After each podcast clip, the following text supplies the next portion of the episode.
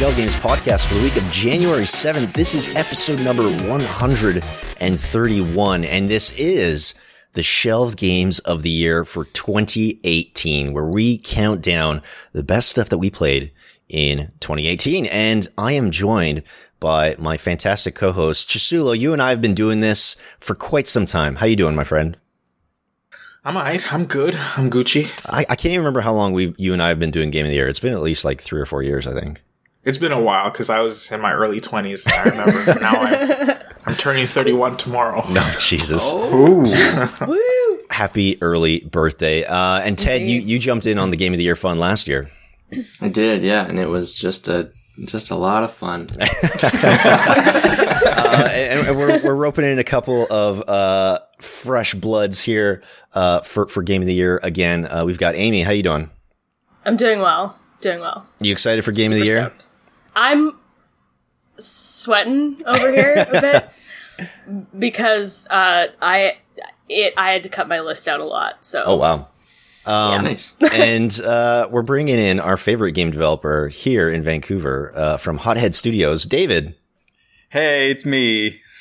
I'm back. Like not not bearded head. Not bearded. I lost the beard. I lost it. I took it off myself. I didn't Yeah. just lose it. Yeah, it's, it's kind of like what's his name, Samson, and you've lost all your power.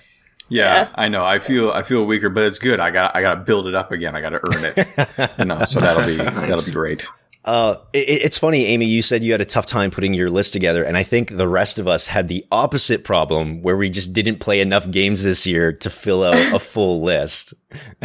what what's funny is I feel like I struggled pr- for probably the first little while because I kn- I knew what my top three were going to be, and then it was like, okay, but what do I put in four and five? Because I played a lot of really good games, but not for long enough mm-hmm. that I felt like I they were really just like super deserving of mm-hmm. the spots. Mm-hmm. But at the at the end of the day, I was like, no, I think I've, I got my top five. Yeah. I'm Yeah. I think that was I think that was almost my exact experience as well as like the top three. I was just like, yep, I know number one, I know Yeah. number two, and then I was like. Yeah, that's the thing is like I just you know I'll, I'll play a game and I really liked it, but I maybe only played it for like a week or two or whatever, Right. right? It's like and and I played tons and tons and tons of of like mobile games and stuff, but again I played them for all like five days each. Yeah. so it's like okay, I've mm-hmm. played fi- which of those fifty mobile games I've played do I feel like mm-hmm. talking about? So, Yeah. no. Uh, just uh, what about you? Why, why'd you have such a tough time putting together your list? I just didn't play that many games, given that my schedule involves a lot of studying for school stuff now.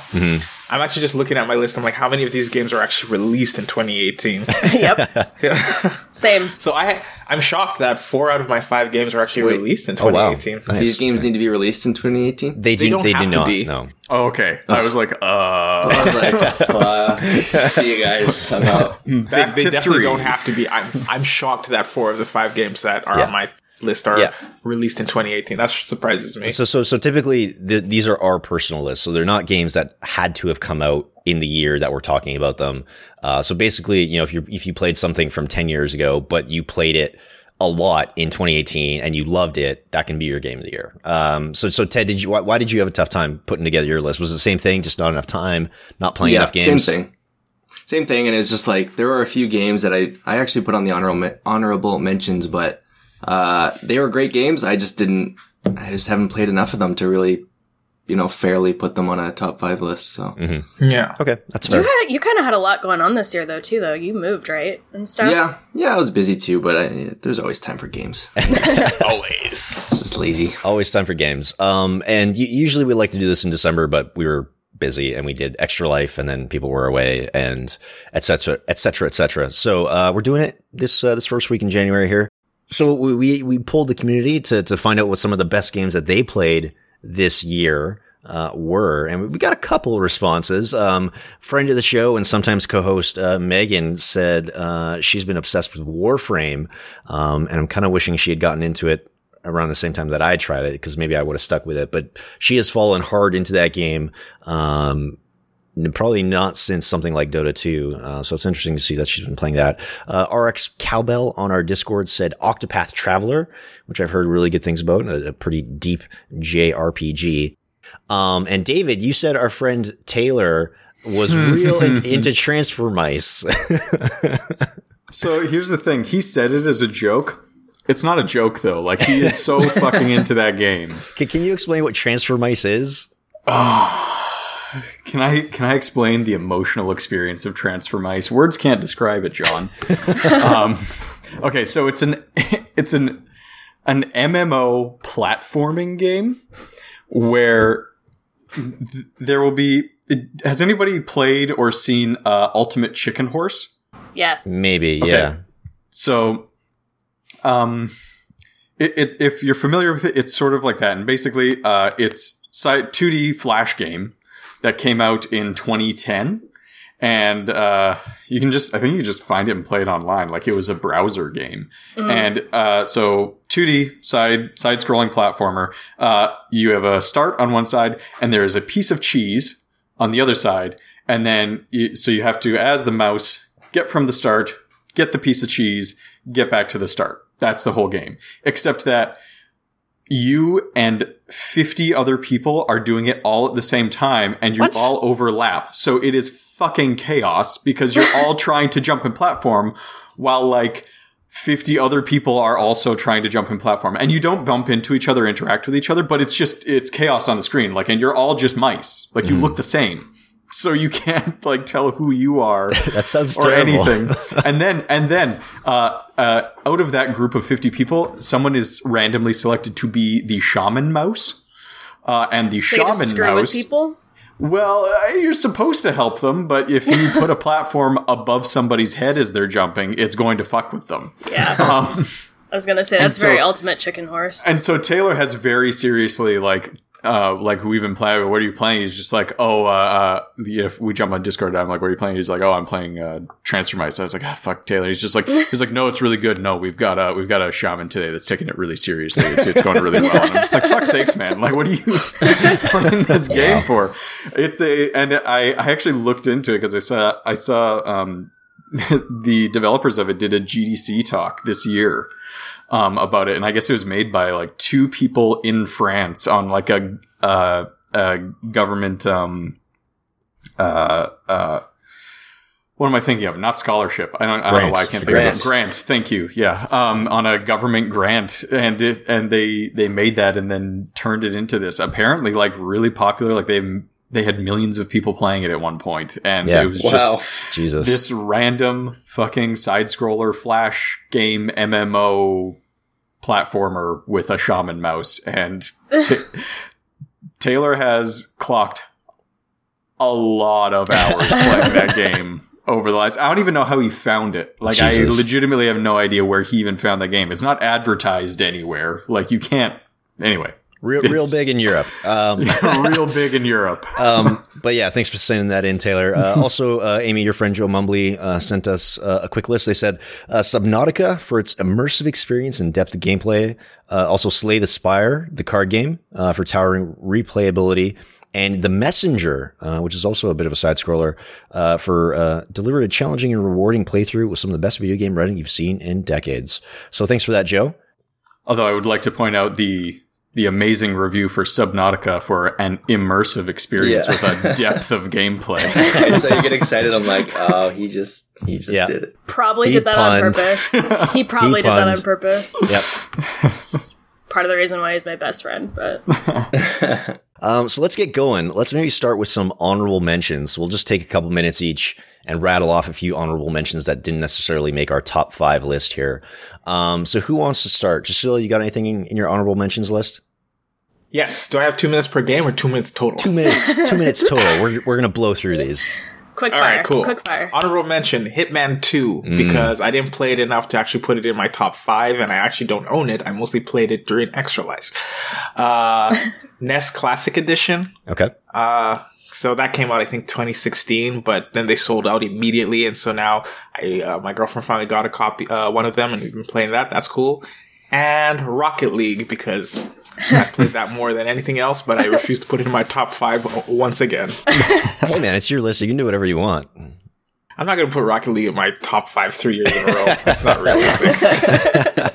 Um, Amy, what about you? Hit me with those honorable mentions. All right, I have to mention Stardew Valley because that's that game still tops um, apart from PUBG, my all-time hours played in Steam GOG and on my iPad. I just got an iPad, three Stardew Valley on it, and holy cow, it's awesome. It's beautiful. It's relaxing. I love it. Um, Moonlighter, released by 11-Bit Studios just like a few months ago. It's kind of the same art theme as Stardew Valley, but it's a dungeon delving game, almost kind of like um, Binding of Isaac. If anybody's ever played that, you're a shopkeeper who's moonlighting as a dungeon delver to like sell stuff in your shop. It's really cute and um, it's beautiful. And I really like the music's non-invasive. Like that's one of my favorite things is that it's really cool. Um, and then at the beginning of the year, I played Kentucky Route 0 which was released quite some time ago, and they haven't finished it yet that I know of. But I marathon everything they had until I realized that they hadn't finished it, and I was so heartbroken Yeah. That they hadn't. But it was just it was so immersive. The mystery is really interesting. You don't really know what's going on. You're just kind of like thrown in, and this weird stuff happens. I don't know. It's a really cool game, and I'm really excited to see how it goes. I've, I've heard rumors that episode five is supposed to drop this year, so we'll, we'll see if we can finish Yeah. that up. It's like six years in the making. I think they started in 2013 or something wild like that. And I was like, there's no way this is not finished. This is devastating. Yeah. Uh, Ted, honorable mentions. Um, well, PUBG is on there because I used to play that game like a, like a fiend. Um, but I stopped playing it like cold turkey, like halfway through the year, and I just hate everything about it. Looking back. Yep. It's kind of like a bad breakup. Seriously, We'll, it's we'll form a what it support is. group. It'll be great. yeah, perfect. Um, and the other two um, that are on the honorable mention, just because I haven't played enough of them yet, are Celeste and God of War, and they both seem Nice. like amazing games so far. Um, I just need to put some more time into them. So. Cool. Uh, David, what do you what do you got? Um, well, I'm I'm just shocked because I can't believe I fucking forgot that I played God of War this year. It's absolutely now I have to I got I'm gonna have to really quick reorder my list. But oh no. um, anyway, if it, it, it's definitely not an honorable mention though. So my honorable mentions are um, uh, Dawn of War Two Okay. because even though it came out like 10 years ago, I still play that game every once in a while. It is probably one of at least, but maybe my all time favorite game. It's just, Mhm. it's like RTS tactics with like some pretty fun like RPG leveling and equipment systems, and then also Warhammer. And it's Yep. just an amazingly fun game. Nice. Um, just staying on that relic train, Company of Heroes 2. It's maybe my favorite RTS of all time because it's just, um, you know, a lot of RTSs are very, very fast paced, whereas Company Heroes is, is this really like slow, methodical sort of like it's about positioning and not necessarily about killing units and, and, um, just about getting your squad together and, and, and, and just executing kind of a plan very, very, you know, skillfully, which is something that I love about it. That's Uh, that's that's also like ten years old, right? Also, also very old game. Okay, Also okay. very old game. I, I don't know those games. They just keep coming back, which is why they I got to talk about them. Um, Mm-hmm. uh, I just uh, Hitman Two is actually also on my honorable mention. Again, I um, I only played it really at Extra Life, and I've Yeah. watched a whole bunch of uh, uh, like Let's Plays and stuff of it, and I just I haven't got around to picking it up, but it from what I played, even though I played it so bad, and there's evidence on the internet of me playing it so bad, uh, it's just it's a really fun game. Like it's a game I at some point I need to pick it up because I could see myself really getting into that. Um, another honorable mention is the mobile game Arena of Valor, um, which is a mobile uh, MOBA game. Um, it's I'm I'm sorry to say this on here. It's the only MOBA I've ever actually got into. Yeah. uh, but I, the, one of the reasons I really love it is actually because it's on the mobile platform. I can just pull out my phone wherever, and we'd be like at work in a meeting room waiting for other people to join the meeting. We just like pull out our phones and start playing this MOBA like around the desk or whatever. And so it was this really like uh, fun, almost couch co-op version of a MOBA, which was a really fun kind of way to play a game like that because you can literally just like look at the person and talk to them and, and Nice. strategize and all that. It, it was a really fun way to play a game like that. Um, which apart from actually like getting your computers together for a LAN, you wouldn't really get with, you know, another, uh, MOBA experience. Um, and then my last one is another mobile game, Titanfall Assault, which is a Clash, Clash Royale style of, uh, game where you have, you know, there's a base and a base and you set your guys and they run towards the base and it's all about countering and like building a, a list and stuff like that. But Titanfall Assault, I think was way better. And I was a whale in that game and boy, did I spend a lot of money in it. Yeah. Uh, but, uh, the, one of the things I loved about that game was just the level design of it. It wasn't just two lanes that you were dropping these units in. Uh, they had they had the lanes, but then also pilots that could go over top of buildings. And so like the act, all the levels were very, very different, not just reskins. And so there was this real, uh, kind of tactical gameplay of, of actually needing p- to position your units correctly and think about, uh, how your units will interact with the environment as well as, uh, the actual unit to unit countering that you need to do as well. And so it ended up, uh, being, I think, a much deeper kind of gameplay experience than Clash Royale. Uh, RIP though, because nobody else thought so, so it's dead. um, Uh, did, did that that actually use the Titanfall license? Oh yeah, it was a, Oh, wow. it was a, it was an officially licensed like EA Titanfall game. Wow, Dang. Um, yeah, it, it was, which I think stylistically I also just kind of like better than the you know um, kind of light fantasy Mm-hmm. Clash Royale thing that that Supercell has uh, going on. But um, yeah, some, yeah, some, some, anyway. some might say baby games for babies. some might say baby games for babies. Um, okay, uh, quickly, my honorable mentions, uh, Dota 2, because it is my forever game. Um, and you know, something just as simple as like learning a new hero or a new position, that game can really revitalize it. They've been constantly updating it, new patches every, every few months that, that, that make it fresh and new all over again. So, so yeah, Dota 2, I'm going to be playing that game forever. Uh, also a small indie game, uh, called Far Lone Sails. Uh, so this was developed by Okomotive. Um, a really, really beautiful indie title where you're sort of propelling this makeshift land engine across this sort of barren and desolate world. It's, it's really hauntingly beautiful and simple, but I had a ton of fun with it. So people should really check that out.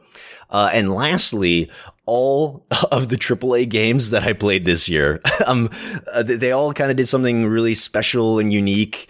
Um, God of War kind of had this meta narrative about whether the franchise should be redeemed or not. Uh, Titanfall 2 really made me care about, uh, this mech buddy that that's kind of your companion. And, and they did really cool stuff with like time travel and level design. Uh, Mafia 3 was, was so, so cool. Um, it, it was, it was this really flawed game, but it told this, this important story about, you know, racism in the African American experience in, in Jim Crow South. Uh, Marvel Spider-Man, you know, just a lot of fun, really positive, great action game. The movement felt super cool. Um, moving story, a little bit bloated with side quests. Um, and finally Hitman 2, because it was just more of that sort of hilarious puzzle sandbox that, that, that I, you know, absolutely loved. I wanted to add XCOM Okay. 2 to Yeah. my honorable mention. They had a Nice. they had a, uh, a this DLC that they released, and I I ran it and I played a little bit of it, but I obviously didn't play it enough to put it in my top five. But it's it's really it's really good. I Nice. can't remember what it's called. Can I also put XCOM 2 in my honorable mentions? but just because you can use the Steam Workshop to make them all stormtroopers. Yes, absolutely. That's amazing. Okay. Who wants to start with number five? Uh, sure, I'll go. Yeah. My number five is Kynseed.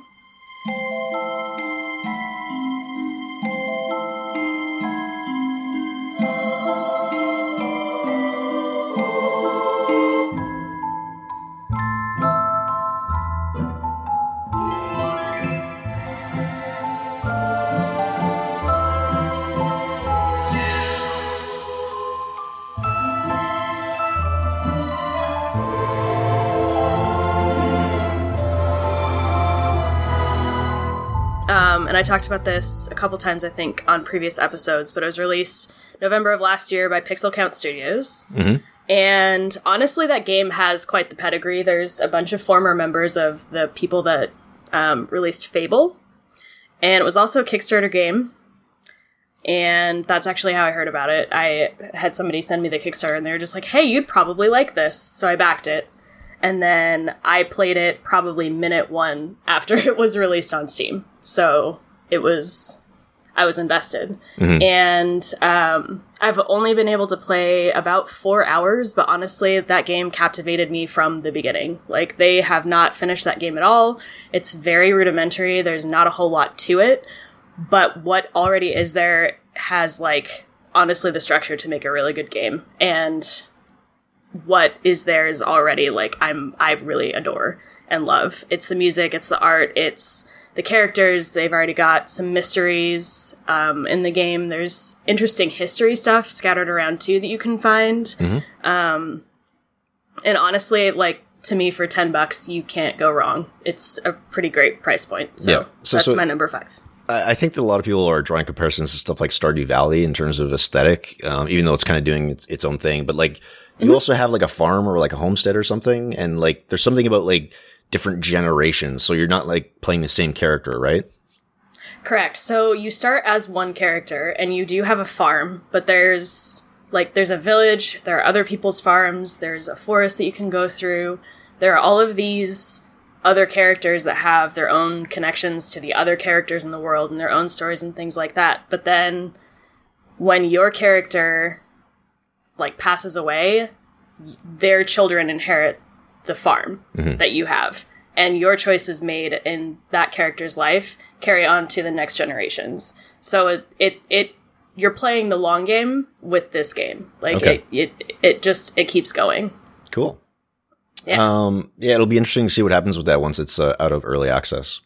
yeah i agree Chisulo, number five. Uh, number five for me would be Overcooked 2.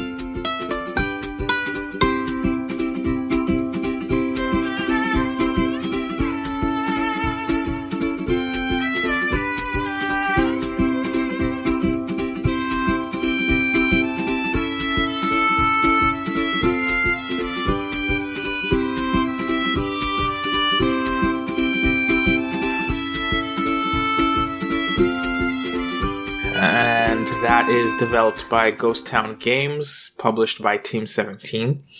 Um, I played, I think you can get it on PC, but I personally played it on my Nintendo Switch, and I liked it because it was easier than the original Overcooked. The um, the threshold for getting three stars for a level is lowered so that you're not banging your head against the wall like in the first game where you just bang your head against the wall constantly just trying to like get two extra burgers out. And it's just uh, it's so aggravating. So i played that a lot with my girlfriend and we both liked it. Um cons for that game i would say is just the tension in my relationship when we're playing that game for sure. She uh my girlfriend likes to like, get mad at me when I mess up the orders. She gets really into it, which is fun to see. It's actually really funny to see. So like we both like playing it, and it was fun for us, and we beat it. Uh, there was a little bit of a bug we experienced where at the end of the, the final boss, you get all the orders out, and then it just restarts the level from the beginning. And at first we thought we messed up, but then after at the third time, we're like, no, this has to be a bug. And so I looked it up, and it's a it's a known bug where you reach the final boss and even though you finish the level it just restarts it. But that's not a big deal to me because it's like i don't really care about cutscenes at the end. Like i don't really need the cutscene at the end where they're like yay you did it. Here's uh, i don't know a chef hat gold plated chef hat. I don't care about that. There was some dlc released Yeah. and that the dlc was so hard or something. I don't know why. I don't know if it's because we're out of practice when the DLC came out and we just could not beat the levels, but we gotta get back to that for sure. Well, like you said, it's a tough game. Like it's way. The second one, the second Yeah, one, oh, the wait, main game is the good. one, right? The first one is a tough Never game. mind, I was the thinking second the one is first one. easier, but then they released some DLC and we played that, and we're just like, are we out of practice because we just could not get the stars required to move on? But I don't think we tried hard enough. We'll get, we'll get back to it for sure. Yeah. Um, I, I think a lot of us played Overcooked too. Did anyone else have any thoughts on that on that game? That was that was fun. Yeah.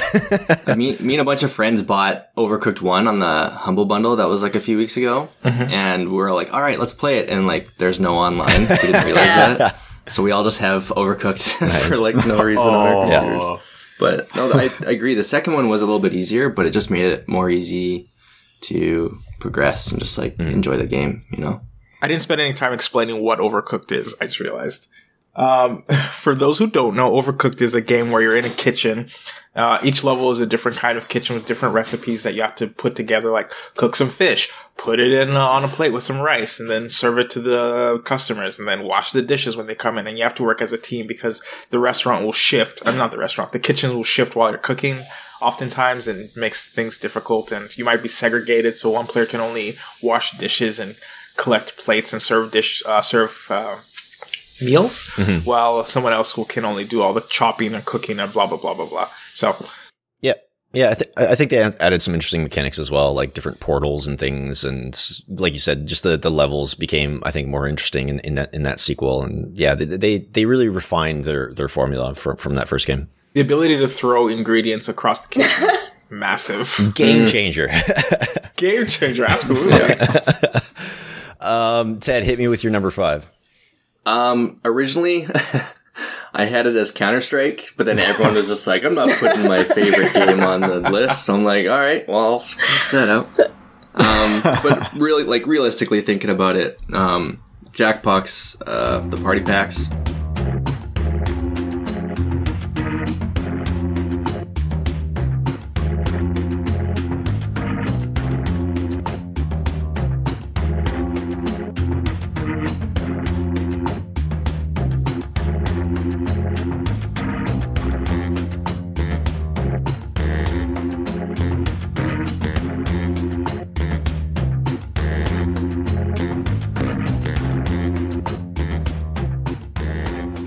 Three and five, so I'm just gonna kind of blanket all the Jackbox uh, party packs.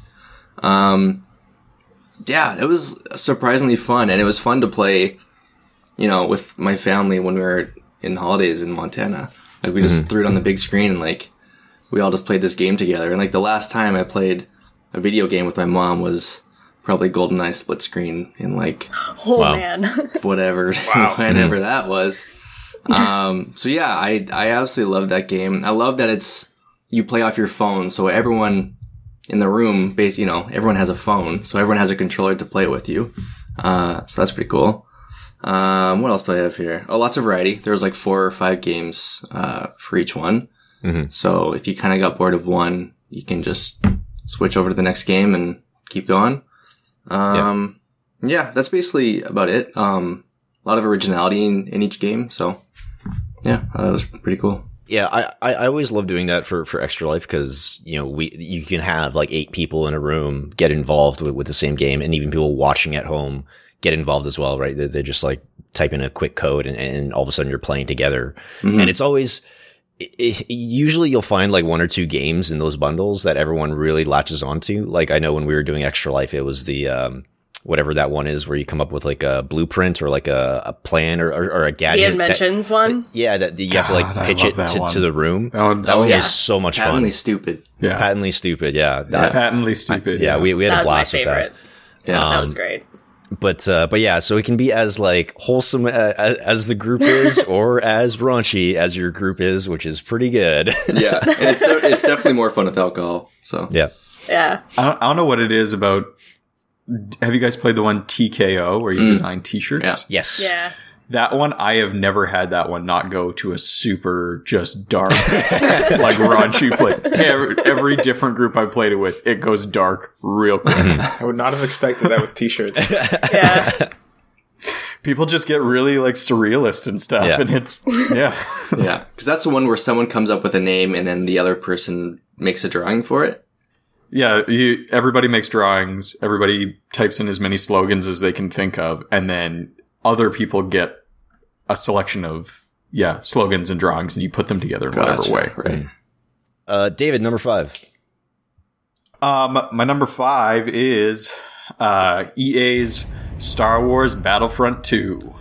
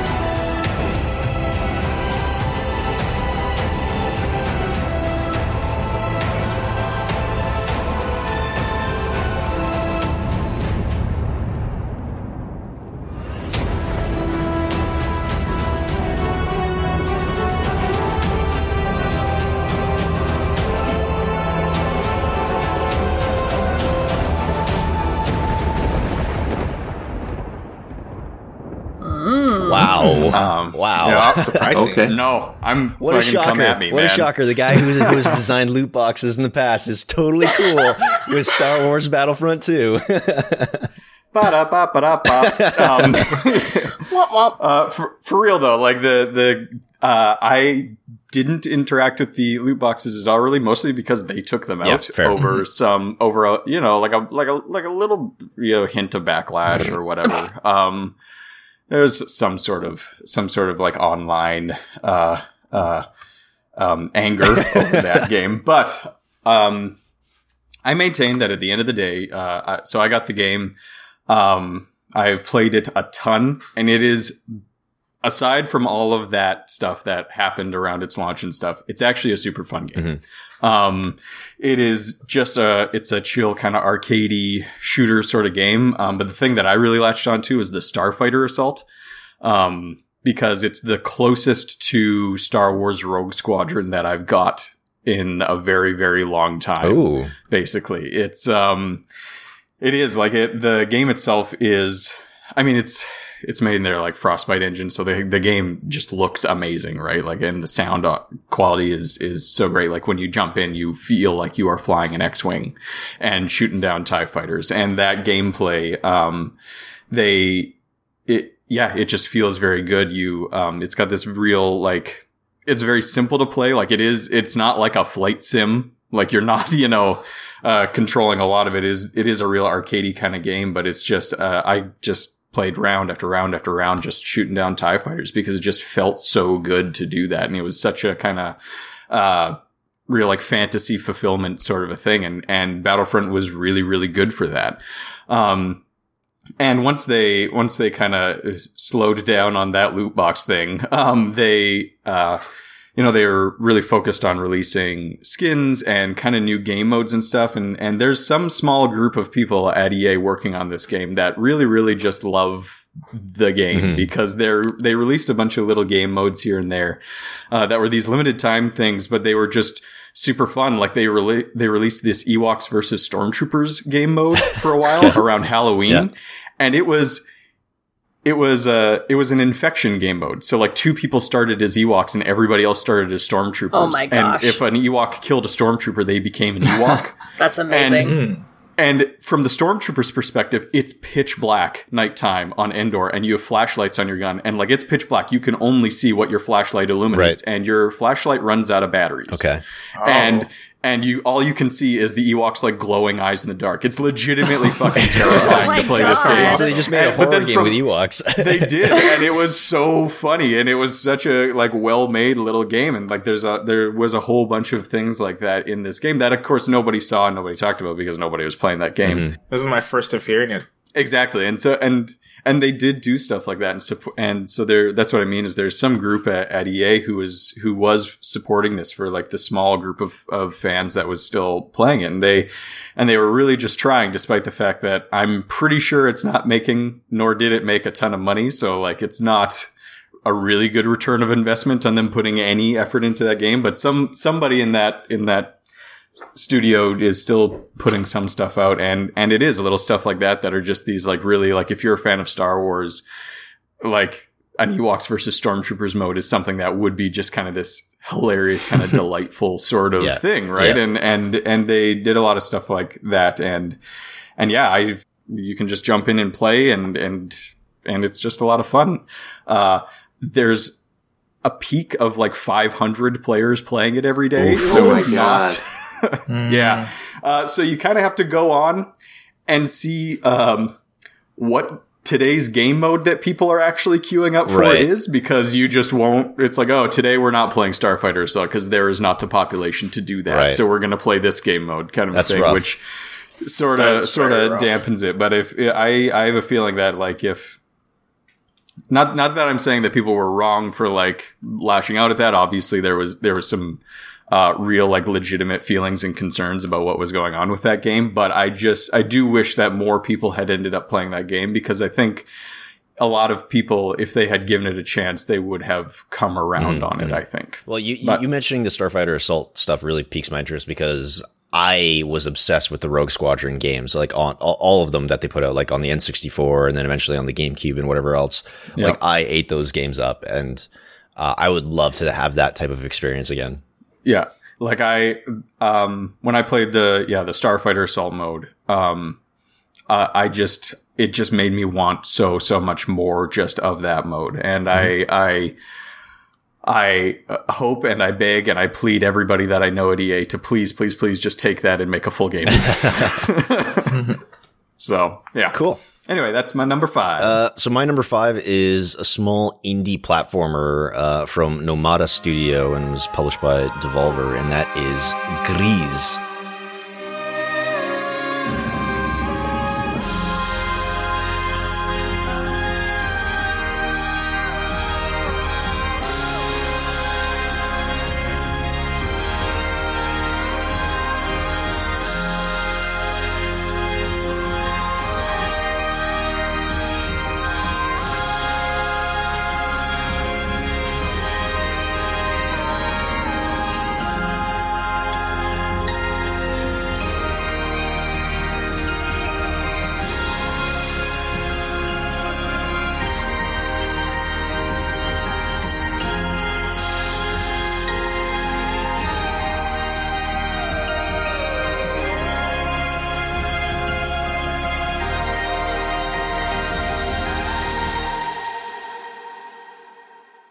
So G R I S. Um, so th- th- there might be some recency bias with this because I just played this game last week, but it was absolutely stunning and really, really moving. It is, it, it's, it's one of the best looking games I've ever seen. And if you, I, I urge everyone to watch the trailer for it because it looks like a beautiful watercolor painting and you being able to manipulate that and to move through that watercolor painting is just, just surreal and it's fascinating. Um, and so, so you play this, uh, you, you, know, young woman who seems to lose her voice. And really the whole thing is, is almost, I think, a metaphor for, uh, depression and grief. And it's, it's, it's just really, like I said, moving. There, there are a lot of really great emotional beats with that game. And what you're actually doing is platforming and it kind of starts simple and gets progressively more complex and it's not like super challenging like a meat boy or something like that but but it, it gets to a point where where it feels challenging and rewarding when you figure out small platforming puzzles. Um and also a really cool thing that they do with this sort of water, watercolor world is it starts really bleak and blank and every sort of quote unquote world you discover a new color and it it, it imbues the world with that color again. So you start like everything's really stark and then you discover red and then you see uh, splotches of, of red and, and, certain features will be colored red. And then you discover blue and then all of a sudden the blue will be mixed in with the red. And it's just really, like I said, just gorgeous, beautiful. And, and I really think people shouldn't sleep on this game. Uh, cause it, it's, it only takes a few hours to get through and it's, it's absolutely, um, staggering what, what they were able to do with, with their art style and everything else. Cool. Hmm. I'm look I'm looking at it right now, and I love this. I don't I don't I don't want to call it the poster, but I can't. I don't know what else to call it. Yeah, so sort of like the I cover like the art or the drawn. thumbnail or whatever. Yeah, the cover art. I'm loving this. This looks great. Add that to my list. Yeah, for sure. Uh, let's move on to number four. Amy, what do you got for us? I have for number four. This is actually something I played recently um, as well. Number four is The Forest.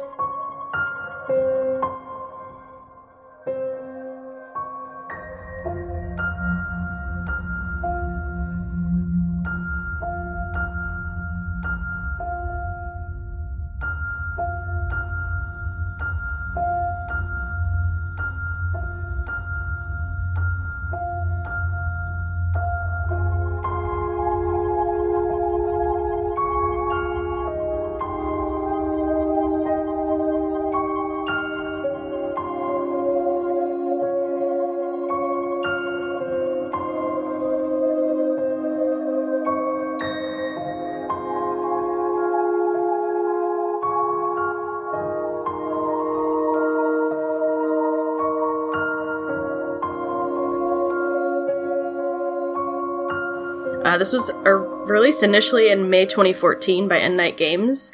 And I think we just talked about this recently coming out of early access, like they've released it. Um, and honestly, this game completely snuck up on me. I don't remember like ever really being all that interested in it, but people had told me to put it on my wish list, and then I saw it on the winter sale and was like, eh, whatever, it's like $13, let's just get it.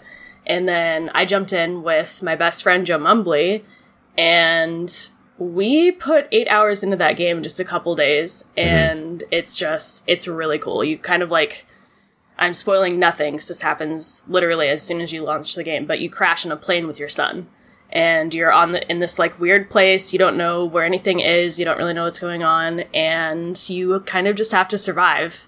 All the while finding like everybody else that was on the plane, your kid, um, and there's these cannibalistic monster people like hunting you down. Right. So there's that whole component.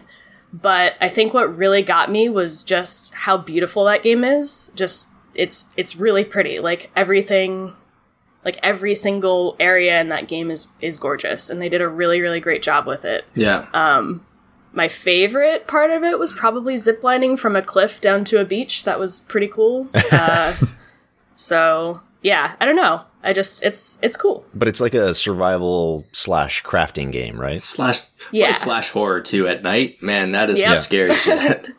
It's fucking scary. Yeah, because Ted, you've played it too, right? Yeah, yeah, I've been playing it for a while. I always like pick it up like once a year just to see what they've updated, Yeah. and they always have like a bunch of new more content. But yeah, it gets scary. Like I can't even play that game by myself. I need to play multiplayer because at night you're just like, I need you to like fucking Yeah, be near me. that, that was that was my mistake. So I, I played peaceful mode with Joe, and we put a lot of because we were just trying to like figure out how everything worked, and then it just got to the point where we were just like, well, there's really no point in turning monsters on now because we have this really fucking awesome tree fort. So like, let's not ruin this. And then I went and played by myself with monsters on, and yeah, no, do not recommend. Play with friends. Play with Yeah. friends. Hundred percent. It- It's also interesting. Like as nights progress, the monsters get stronger and stronger, and then they actually start to change like shape, and they become these Yeah. different monsters. And yeah, I won't spoil anything, but man, that It's good. Gets It's good. Nice. crazy. Cool. Uh, Chisula, number four. Uh, my number four is Mario plus Rabbids Kingdom Battle.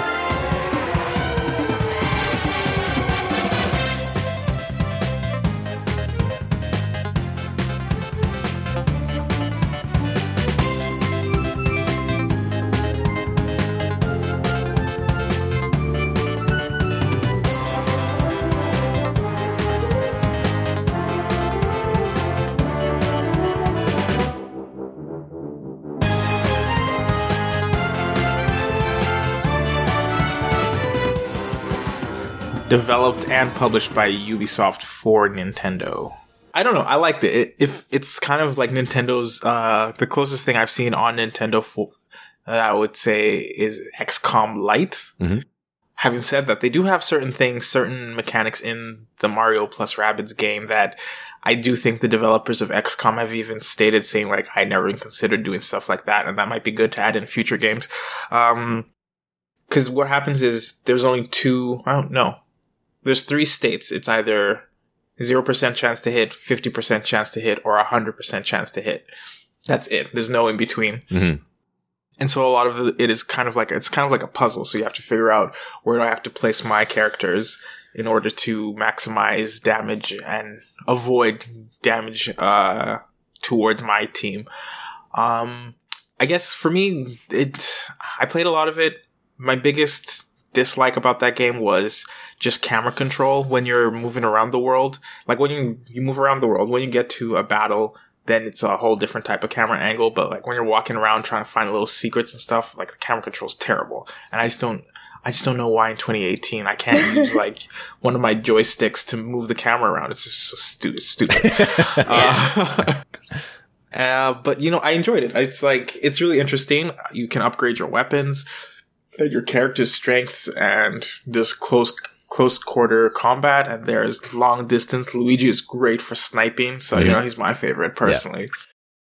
And the movement is good too. Yeah, it's interesting. I think that game specifically, along with some of the stuff that they're doing on mobile, really shows that Nintendo is at a point where they're kind of willing to relax their grip on their IP. Like letting Ubisoft use like Mario characters is fucking wild. It's interesting for sure. Um, I don't know. It's mostly just a puzzle, and you just figure it out when you meet new enemies. There's is there a fail state? There might be a fail state. I don't know if I've seen it because I'm so good. but for the most part, you know, you meet a new enemy and then you have to figure out, okay, how do I work around this and how do I avoid their attacks and stuff like that. I, I, I really enjoyed it. It's mm. a game that I, you can play, you know, 20 minutes of and then put it down and then pick it up like three days later and it's, it's all good. Nice. Ted, number four. God, I feel bad that I'm even saying this, but I'm going to say uh, Rainbow Six, just because it's not like an interesting top four. But Rainbow Six, uh, I played a lot of it, especially earlier this year um, with my tots. You know who you are. Um, it, it was a nice change uh, from CS:GO. There was a lot more um, versatility with what you could do with like the meta of the game. Mm-hmm. Um, instead of just basically being good at aiming, you had to worry about uh, destructible walls and and gadgets and and character uh, uh, I guess skills.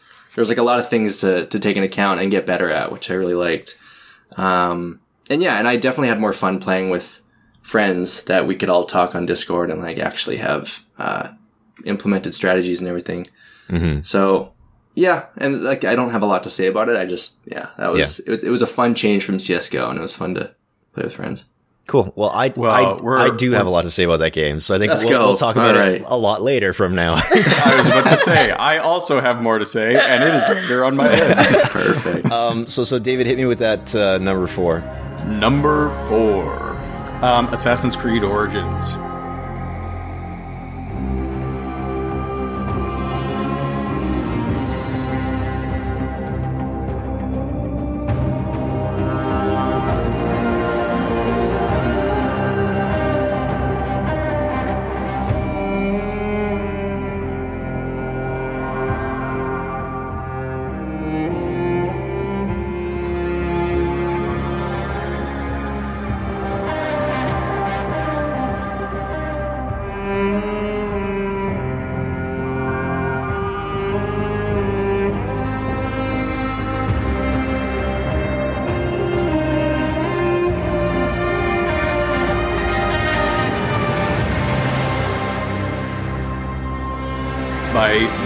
By that Ubisoft. And I I have to put it on this list as one of my top games for a real simple reason.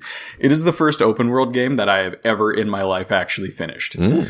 Like I have never in my life played it because you always just you just get ADD after a while. It's like you're 50 hours into some open world game and and then another game comes out and you just never go back to it. I came back to this game um, many times.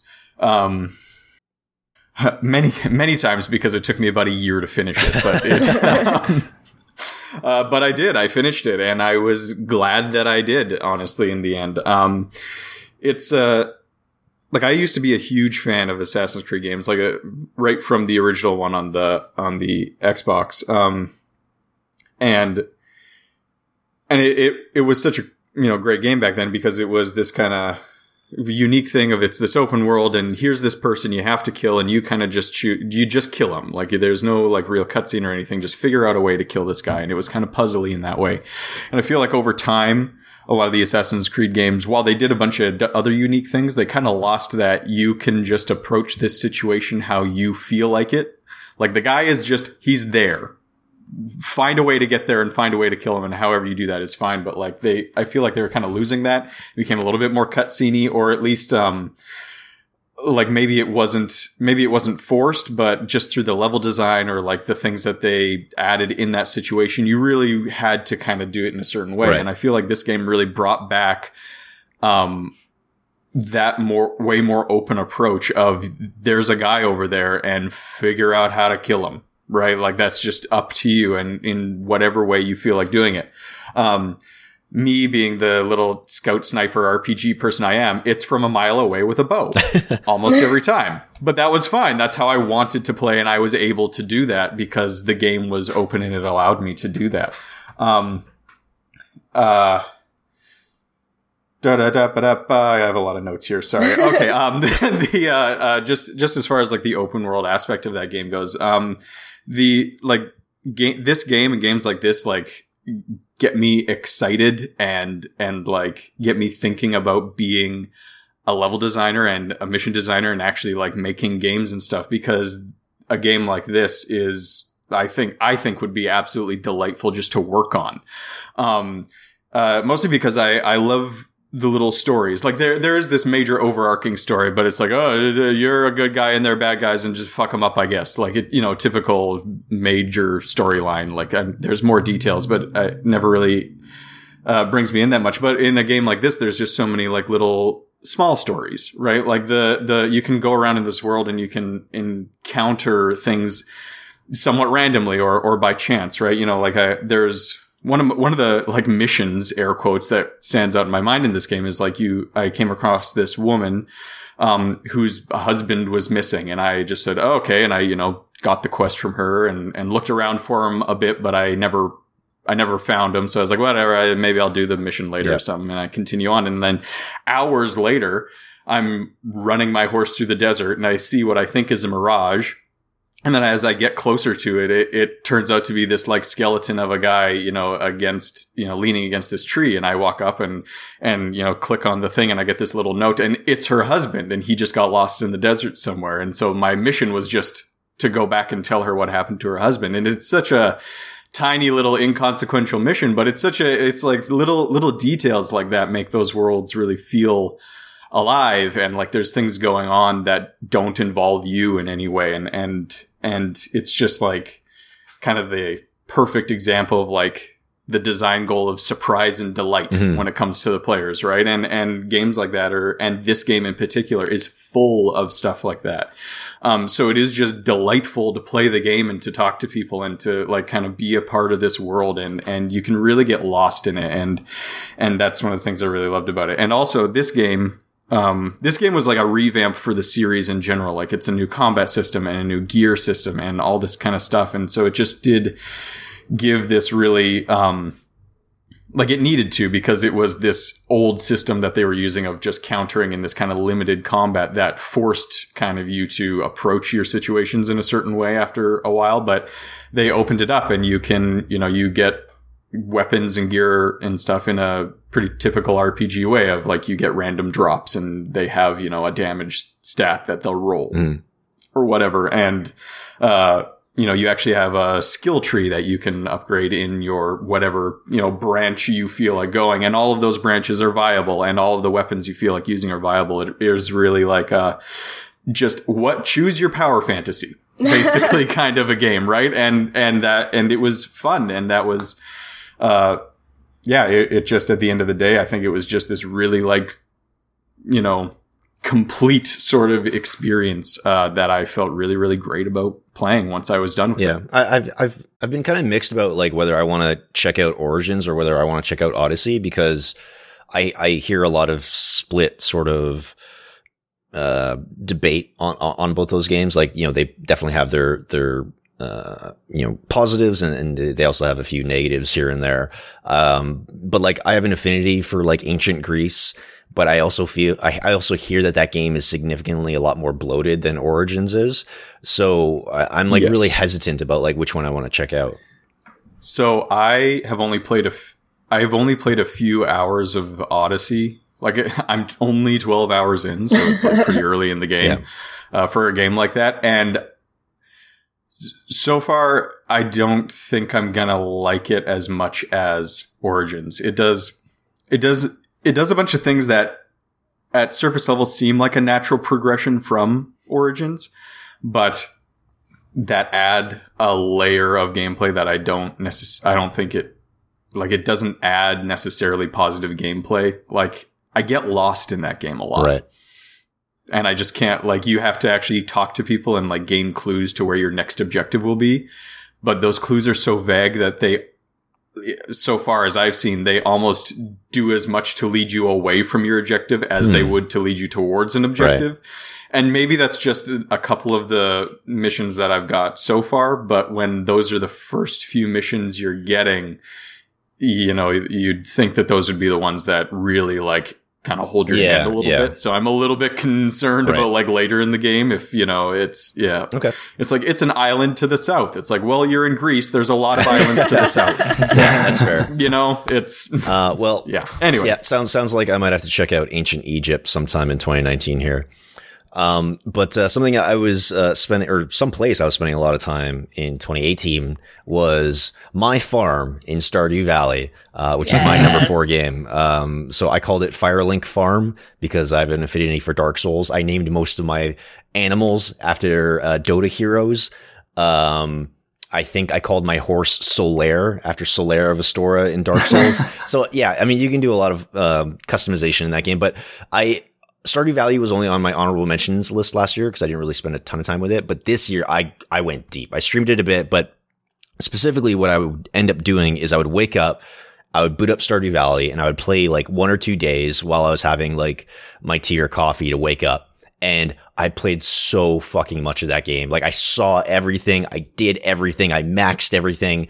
Um, you know, I got married. I had a baby and like, it's just, it's such a cool, relaxing game. And just like the, the, the, the again, we've talked about Stardew Valley a ton on this show. Uh, you know, developed by Concerned Ape, Eric Barone. So one guy, you know, was published by Chucklefish. Um, but the fact that he put so much care and detail into every aspect of this game is just it's it's beautiful and it, and it's overwhelming and it's but but like it's overwhelming in a good way. You're just like, oh, there's so much for me to do. There's so much cool things for me to specialize in. It's just like, oh, if I just want to fish all day, I can do that. If I just want to take care of my cows and chickens, I can just do that. Or specialize in crops or specialize in mining. And it's it's just such a fun, relaxing game. And, and once you sort of realize like, oh, if, if I run out of time to do something today, it doesn't matter. I'll do it next. I'll do it tomorrow, you know, or if I miss something this season, it doesn't matter. I'll just get it next season. It's just, it's, it's the best chill out game that I've played in a very, very long time. And I had nothing but like positive vibes every time I would boot that up and I'd hear the opening theme and just run around town, say hello to the villagers. And it's, it, it was probably one of the most positive things about 2018. Um, I don't know, because I think a lot of other people played Stardew. Does anyone else have, have thoughts on that game? I will soon. I that that game. The only reason that game didn't make it into my top five is because I feel like anytime somebody asks me what's a great game to get on Steam for like not that much money, I immediately say Stardew. I have it on three hmm. platforms. Yeah. I play it everywhere. Like that game is my ride or die, but I can't put it in my top five because I always talk about it. So it's not new. What three platforms do you have it on? I have it on my iPad, which I Right. love because I can commute to school and play Stardew. I have it on Steam and I have it on GOG. So I have it on like Ah. Nice. Yeah. I can even play it on my phone because I own it on my iPad. Like, that's so I have it on my Switch, and I should play it more. Yeah. I'm gonna get it on the Switch, shamelessly. I will own it Yeah, four was- times. I was waiting until I got a Switch to get Stardew because I, like, I I could play it on PC, but I have a feeling that that's just going to be my Switch game. Yeah, yeah. And, It's a and if people are like turned off by like this simple aesthetic or art style, or like, oh, a farming game that doesn't sound like fun, like give it a shot. Give it a, give it like thirty minutes. Give it an hour, and you'll be instantly in love with that that title. Um, it's oh god, I just it's so much fun. Like I, I'm kind of speechless at this point. I'm like, what what else can I say about this game? It's just like it top to bottom. It is just such a well polished, positive package. There's so much to discover, so much to do. Um, and I, I, I've been like hesitant to start over again. I'm just like, oh, I don't know if I'm gonna start because my farm's so good. I got all my Do tools it. upgraded, and I got, I got this fucking deluxe barn where it feeds my animals for me, and like, anyways, Let's do a team farm if you're going to start over. yeah, Now you gotta mm. you gotta start over because the magic is still there. Like Yeah. you replay it a thousand times and it's still there. that's fair. So- That's fair. But you only had one baby. That's my question. You only had one baby. You can have two babies, John. Just go for it. Have two babies. Buy into American consumerism. Come you on. know what's More also like fucked? two doves. Yeah, you know what's also fucked up in that game? Yeah, exactly, Ted. You can like you find this secret shrine, and if you like give the, the right thing, you can turn your kids into doves and nev- never had kids. It's so fucked. You can What? Actual kids? Yeah. Spoilers, I guess. Spoilers. You can have kids in Stardew Valley? yeah, Yes. and then tur- and then if you don't want them, you just turn them into doves. That's hilarious. Um, anyways, care of it. anyways, all right. Let's let's get to number three. we we need to we need to start burning through some of these. Um, all right, Amy, what's your number three game? I'm gonna jump into hot water as well for games that people don't like. Uh, my number three for 2018 was No Man's Sky.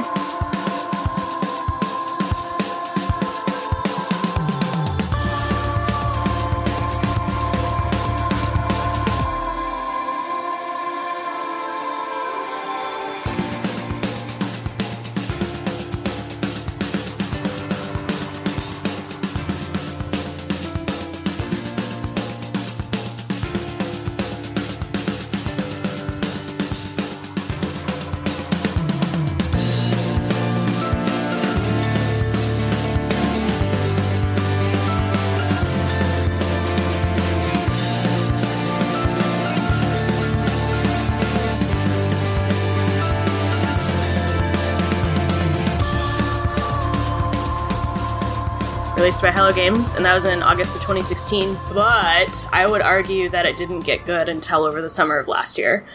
And I honestly am ready to get heat for this one, but I have 80 hours into it, so unless anybody can top that, um, you don't get to talk shit.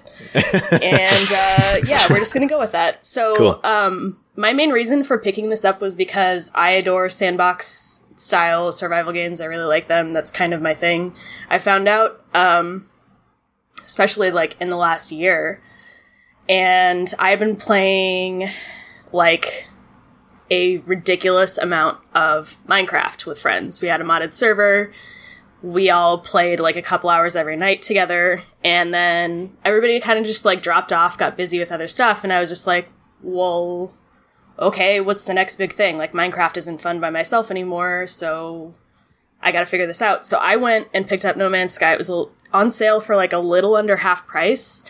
And from the second I launched that game, was like, oh man, this is going to be my new shit. Like, I'm not going to put this game down. It's going to be great. And yeah, like I literally blasted off from like the planet I started on, and I was like, yeah, I'm I'm I'm putting some hours onto this. Um, and then like in a, the like in the first week, I logged like 20 hours after Bash went to bed, Wow. like a couple hours a night. Yeah, so um, I think the main thing I like about that game is probably the multi multiplayer aspect that the next update gave us, um, and that was over the summer of last year.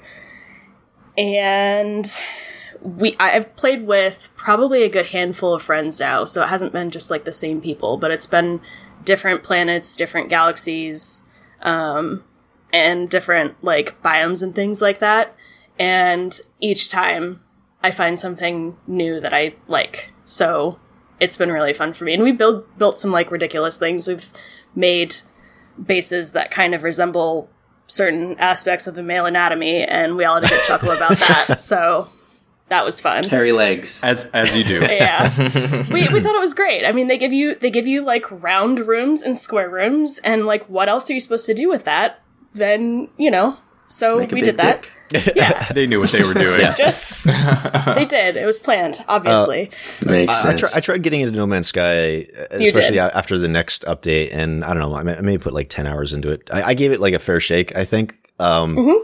What I found is that the onboarding in that game is really terrible. Um, Yeah. They they even though I've heard that it's much better than it has been in the past, they do a really bad job of explaining systems and explaining uh, what you need to be doing next. And theoretically, you know, it's supposed to be open so that you can do whatever you want. Yep. But but I also feel like it's very directionless and like so unless you have someone there sort of holding your hand, being like, "Oh, do this, do this, do this, do this," it it's it's also it also gets to a point very quickly where it's overwhelming. They introduce, I think, way too many systems because they've kind of built No Man's Sky on the skeleton of what it was a couple years ago, and you know what it is today. Um, so, so I think it's it's just kind of muddled, at least for new users to to hop into that game. Uh, but to be fair, it's like fucking gorgeous now, and like Yep. there there is this surreal feeling of being able to launch from a planet through the atmosphere into the galaxy. Um, and it's, it's really, really stunning. Yeah, it's it's absolutely breathtaking the first time you launch into space because I, I didn't realize like until I launched into space that first time, I did not realize just how freaking tiny I was until I looked around and was like, there's like five other planets, and it's going to take me 10 minutes to fly to that one, and five minutes to fly to that one. Oh, there's a space station. And I agree with you about the onboarding, and I think that that was something that I struggled with when I first started playing too. But once you kind of like bang your head against it, which I really like doing in games, I don't like being like spoon fed. Um, but once you like kind of bang your head against it, it's like, oh, okay, this all makes sense now. Yeah. So, um, and really quick, like not to go over time, but like, Sure. is it the exploration part or is it the building part? Or like, what's the biggest catch for you in that game? yes, Fair enough. it's uh mm-hmm. it's mm-hmm. i think for me when i'm looking at survival games i want to be able to make it my own. So if i can't build my base exactly the way that i want it that's a little frustrating. If i mm-hmm. can't like this was one thing that really got under my skin that i hated about no man's sky. You can't color your ship you can't repaint it. Like, it's just one color, and I don't know why that makes me so mad, but like, I just want it to be green. I don't want it to be red. And yeah, but I think it's, it's a lot of things hmm. about that game. I think it's the, the beauty of flying around. I think it's being able to customize your base. I think that the explore- exploration and frankly, just like gathering resources is really relaxing to me. Like, I would just throw a podcast in and go farm resources. And I don't know. That was, I spent a lot of time that way. So Cool. Cool. highly recommend. And frankly, like, I'm really, really proud of Hello Games for just being like, well, here's all this backlash. Let's push out this update anyway. Yeah, So, for sure. And just keep keep trucking along and keep working on it. Yeah. Yep. Uh, Chisilo, number three. Number three, Super Smash Bros. Ultimate.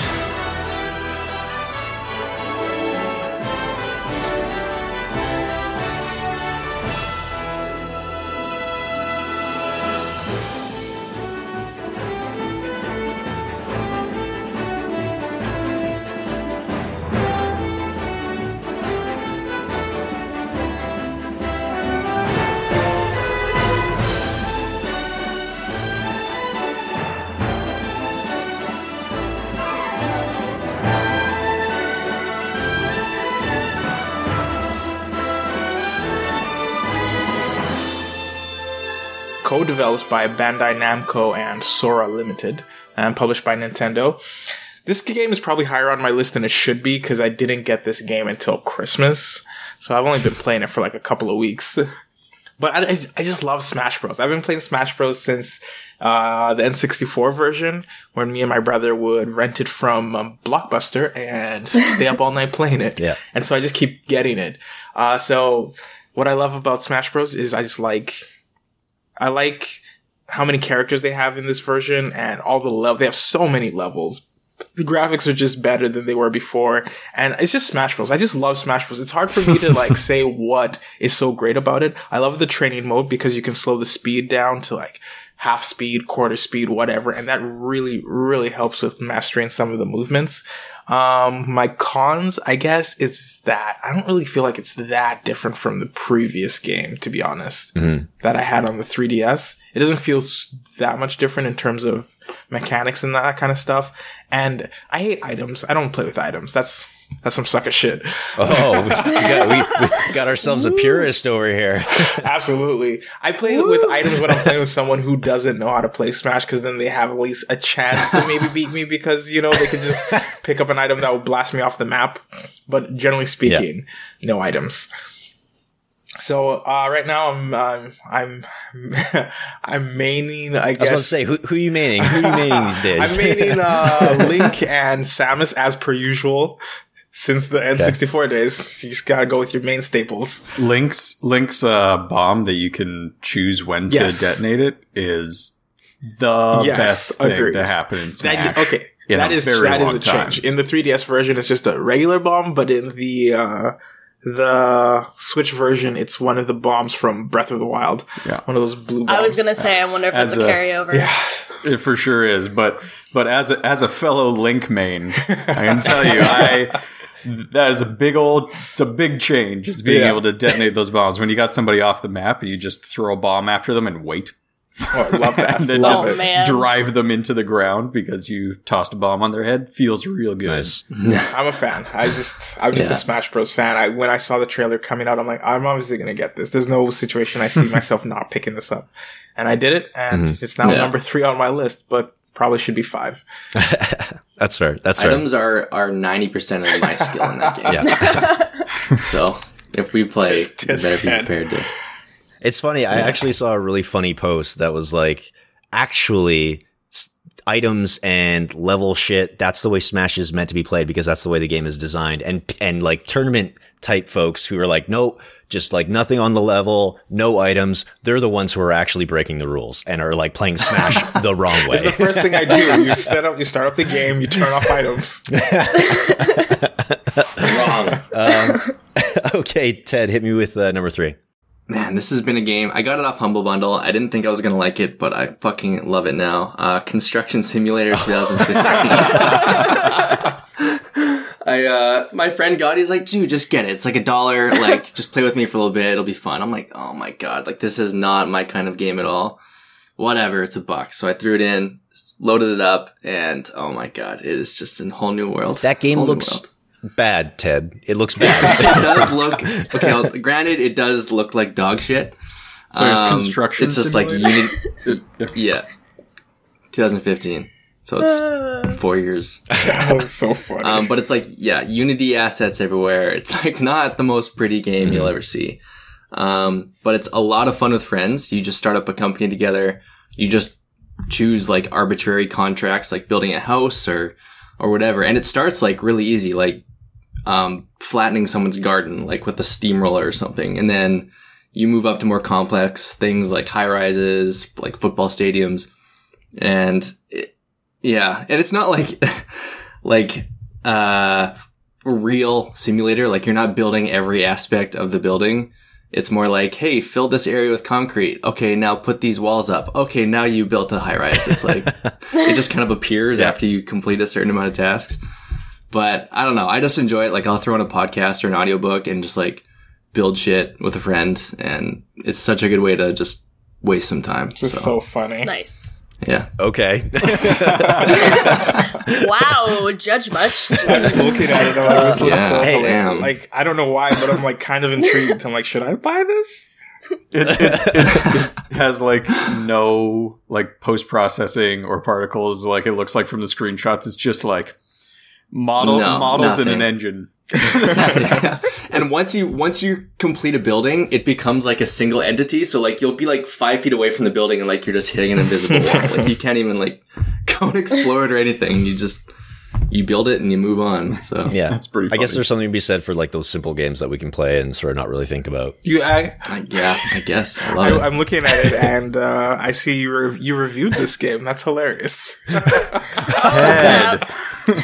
It it merited a review. That's awesome. So can you give us So a uh, can you give us a uh, a reading of, of Ted's review of Construction A Simulator? dramatic, a dramatic reading. Dramatic reading, dramatic reading. Uh, at first, this game wasn't on my list. I got it in a humble bundle for kicks and realized it's an absolute blast with friends. Ted, were you just reading your review right now?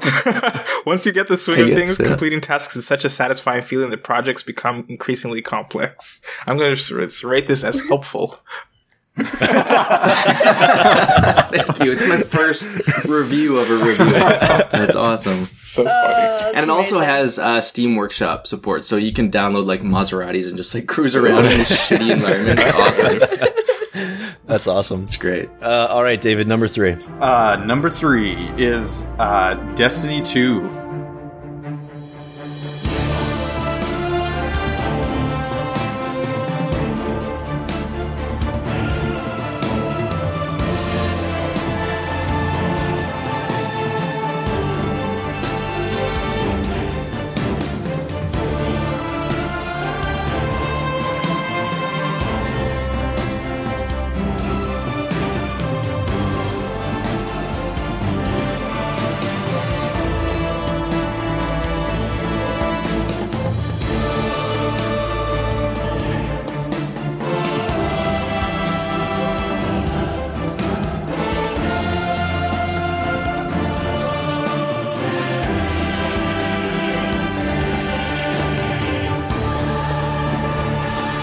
Yeah, it, it a fun game, you know.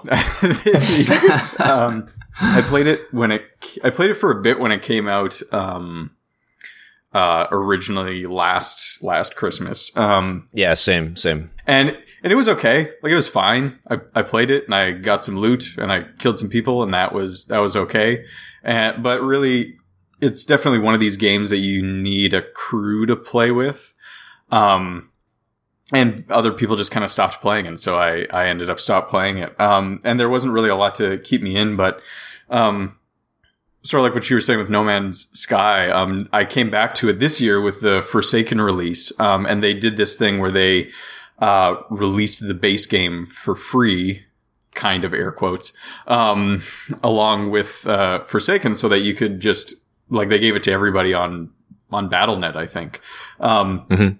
And so it kind of got a, a whole bunch of uh, people I know, um, including Kaya, into uh, Destiny right there. And so a whole bunch of people were playing it again. And I got back into it hard. And over the last year, they've been adding uh, lots of content and developing it all. Um, so there's a lot to do, or at least a lot for me to do. I think a lot of people still have complaints about um, there not being enough to do, but I'm kind of okay with it. I don't need I don't need hours and hours and hours of gameplay out of that, or at least hours and hours and hours a day of gameplay out of that. Um, just because, um, you know, I, I just don't have time for it. So I'm kind of happy to just like hop in and do a couple missions uh, with friends and hop out again. It's kind of that like light MMO almost approach. Um, there's there's yeah, there's always something to do. Um, it's easy to just like squat up with friends. Uh, the gunplay is just super great. Bungie knows how to make a gun feel good. Basically, um, I've you know hours and hours and hours and hours of playing this game and just like shooting the just shooting the guns in this game feels amazing. It's super fun to Yeah. just run run around and jump and like you feel like a superhero in this game. The controls are really tight and you you it is again kind of this almost you are a superhero and this game makes you feel like a superhero. Um, but still manages to kind of be challenging in certain ways. Um, even if that challenge is just like this guy's health bar is twice the size as the other guy's Yeah. health bar, which is kind of enough, honestly, in a game like this.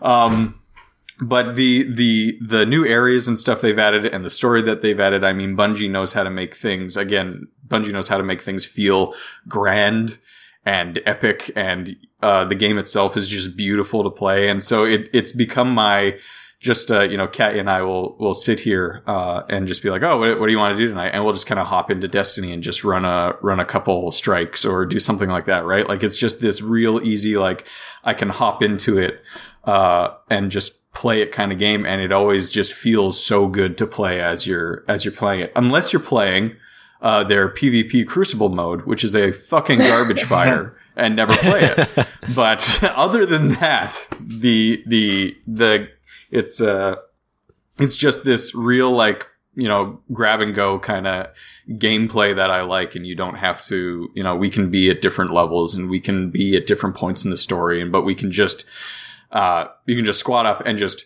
do stuff together and i i really mm-hmm. i really like that because it's easy to just kind of slot playing destiny into a schedule you don't really have to like map out a chunk of time to play it or anything so i Yeah. just keep coming back to it I, I fell off of Destiny 2 like real hard. I think the big thing was at launch, even if I was grouping up with folks, the majority of my time with Destiny 2 was spent solo, which was probably not the way to do it. Um, like you said, the, the gunplay and it, it just, it's so tight and it feels so good. Like Yeah. Bungie knows exactly how to, how to nail guns. Like they, they, they have that shit Yes. like on lock, right? Um, but yeah, for me, it was just like uh, not enough variety in missions, not enough variety in locales and enemy types. I just like burned out so, so fast. And like I knew like, oh, I'm not going to spend however many hours to go do a raid because A, I don't have the group. B, I don't have the time. And like, I just felt like I was, I kept chasing that carrot and ch- chasing like higher numbers for gear just for them to go up, you know? And it, I didn't feel like I was progressing for any real reason. So yeah, so I agree. Like I had the exact same experience. And and now though, like because they've had a year of content and raids and all this other stuff to put out, um like we I I had not done the raid. I still like technically haven't done like just the initial Leviathan raid, right? Even though it's been years later and we're like way overpowered for it. Just because you have to have, you know, a squad of 4 or 6 even to to do it. Um but the the nice thing about like not playing it for a year and coming back is that now we have very high power and so we don't necessarily need a huge group of people to go back and do those raids. And there is a year's worth of content for us to do. Um, right. which is nice to, to go back to it and, and do all that stuff. But it's with these, with these kind of, these MMO, I'm concerned about Anthem this is kind of a tangent, mm. but I'm hmm. concerned about Anthem because oh, hey, right off who the, has concerns about anthems? Let, us all put our hands up. because yeah. because at first it's gonna it's gonna be the I feel the same problems it's as Destiny had is like it's gonna be not enough to do and it's gonna be just a real grind. And you're gonna just be chasing that big number, and then probably a year later it's gonna be great, but not a lot of people are gonna be playing it. Mm. yeah. so you're gonna have to like yeah. convince a group of friends to play it with you. Um, yeah, yeah. Uh, I, I, was very excited when, when they first announced Anthem, but then when they're just like, it's going to be this open world and you're going to be chasing. Anytime a game is just like loot, I'm like, hmm, yeah, yeah. about that though. Yeah. Uh, like I have no doubt that it's going to be a fun game, and like um, people I've talked to have said, like it, it looks great and it feels great and it's mechanically sound and it's fun, but like if I don't have a big group of friends who are willing mm-hmm. to play it daily, it's gonna fall flat. So yeah, mm. because games fair. like that, you need to play with your squad. So yeah. Anyways, uh, let's let's get off this tangent. Let's get back to the matter at hand. Yeah. Uh, my number three is Hollow Knight.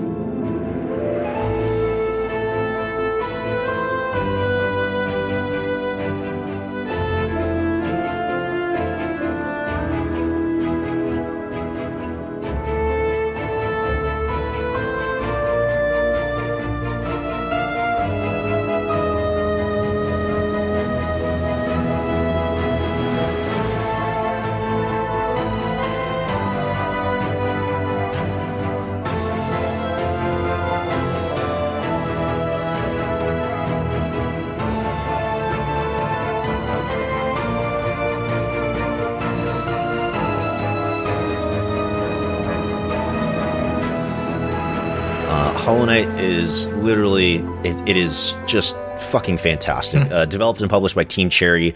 Uh, originally kickstarted, they asked for or, or they raised fifty seven thousand Australian dollars. And I'm pretty sure they've sold a couple million copies of that game, so they're doing a okay. How many um, copies have so, they sold? Sorry, uh, they, let me let me look at actual numbers. Uh, so as of July of this past year, they sold 1.25 million. Uh, 500,000 by November 2017, surpassed 1 million on PC, uh, 11 June 2018. So, so they're doing okay. Um, but Hollow Knight is fucking great. It is this sort of 2D platformer, Metroidvania. You're, you're this little insect person, little insect knight, and you're exploring this, this insect world. And it obviously draws a lot of inspiration from Dark Souls and things like Metroid. Um, and it is just so fucking good. The the the handling is really tight and really polished and feels great. And like any good game, anytime I fail or anytime I die, I never think it's the game's fault. I always think it's my fault, you know, like, oh, I didn't do this properly. Oh, I didn't memorize the patterns the way I should have. Oh, I didn't platform the way I was supposed to. And it feels just so good. And like the, the, the, the thing that, that kind of like scares you at first is like, the you'll discover a new section uh, of the map and you're just like, oh, oh, this is big. This is much bigger than I originally thought it was. And you'll go and you'll find shortcuts and you'll find bosses and the, the, the character design is incredible. The, the writing is, is, is, is kind of similar to a Dark Souls in that it's kind of vague, but, but it's more upfront about ex- explaining the world and kind of what's happening there. Uh, but there's still quite, quite a bit of mystery to sort of discover for yourself. And as you move along, you'll hit roadblocks and you're like, oh, why can't I get past this part? And like any good Metroidvania, eventually you'll discover a power and ability and like, oh, now that I have this, oh, can I use this here? And you'll like quickly, you know, try and double, double back and be like, oh, now I can get over this part and you'll discover this whole new area. And just that loop is really, really satisfying. Um, it, it can, because because every every now and then I would I felt like especially early on I would get to a point I'm like oh I just don't know where to go I don't know what to do I I, f- I just I feel lost but but after a while once you sort of have a better feel for that loop you're just like oh okay I'm just gonna put a little pin here on the map I can't get past this part I'll come back and then you just go and explore somewhere else um, but yeah, character design is, is just so good. Um, you have really, really cute bugs. You have really disgusting bugs. You have really scary bugs. And, um, it's just this, the world feels real and everything is there for a purpose. Kind of like what From Software does with their games, right? Where, where like the design and, and the feel of everything, is, is, is purposeful and, and is there to enhance the story and, and to really flesh out the world. Um, I, I, spent a ton of time with Hollow Knight. I still have a little bit of the DLC to get through. Um, but I'm really excited to sort of make some time and, and jump back in and, and, finish that up. Um, and all the DLC they put out for free, like I think the support that they've given this game is absolutely fantastic. The soundtrack by, uh, Christopher Larkin is like mind blowing. It's so fucking good. I'll just throw it on when I'm writing or working on something. And it's just, ugh, I can't say enough good things about Hollow Knight. I fucking love this game. I need to bust into that. I watched. Uh, I was watching you play that a lot over the over the Yeah, summer, same. just um, at work. I mean, not while I was working. That some other time when you were playing Of course. that yeah. game. But no, it, one of the things that stood out for me, uh, like you said, it's just the sound design and the the um, not necessarily like the m- design of the combat is and how it works, but just like how it feels. Like it's such a crunchy game. Like everything had this weight to it. Like when, and it's funny because Yep. you're this little bug, like bing, bing, bing, kind of jumping around, and then you'd swing, and it'd just be this smash of a swing, right? And it, Yeah. it felt so good, and like you. F- even though I wasn't playing the game or pressing the button myself, I felt like the weight that uh that is you know It was his, satisfying. his punch would have or whatever, and it's just such Yeah. a it's such a crunchy kind of feel and effect, and they It's- did such a good job of that kind of stuff. Yeah. It's funny. I was actually listening to an interview with a couple of the the the, the designers. I think it was uh, Ari Gibson and William Pellen, but but they were talking about how why is there knockback when you hit with your sword, right? And like so, you you hit an enemy and your character gets knocked back a little bit. And they they actually found in playtesting that if they didn't have that, people would would stand too close to an enemy and like take damage and get hit without realizing it. So it was one of those like simple things of like, oh, hey, this actually gives the game a lot more weight, but it also solves this problem of players not necessarily knowing that they're taking damage. Um, so yeah, like you said, really, really crunchy and everything just feels good, um, as you're Yeah. controlling it. Um, but yeah, people need to play this game if they haven't already. It's chilling in my Steam library. I got it with my Steam Link, and I still haven't played it because I'm terrible. What's your number two? Uh, funny enough, it also has a two in the name. My number two for 2018 was Divinity Original Sin 2.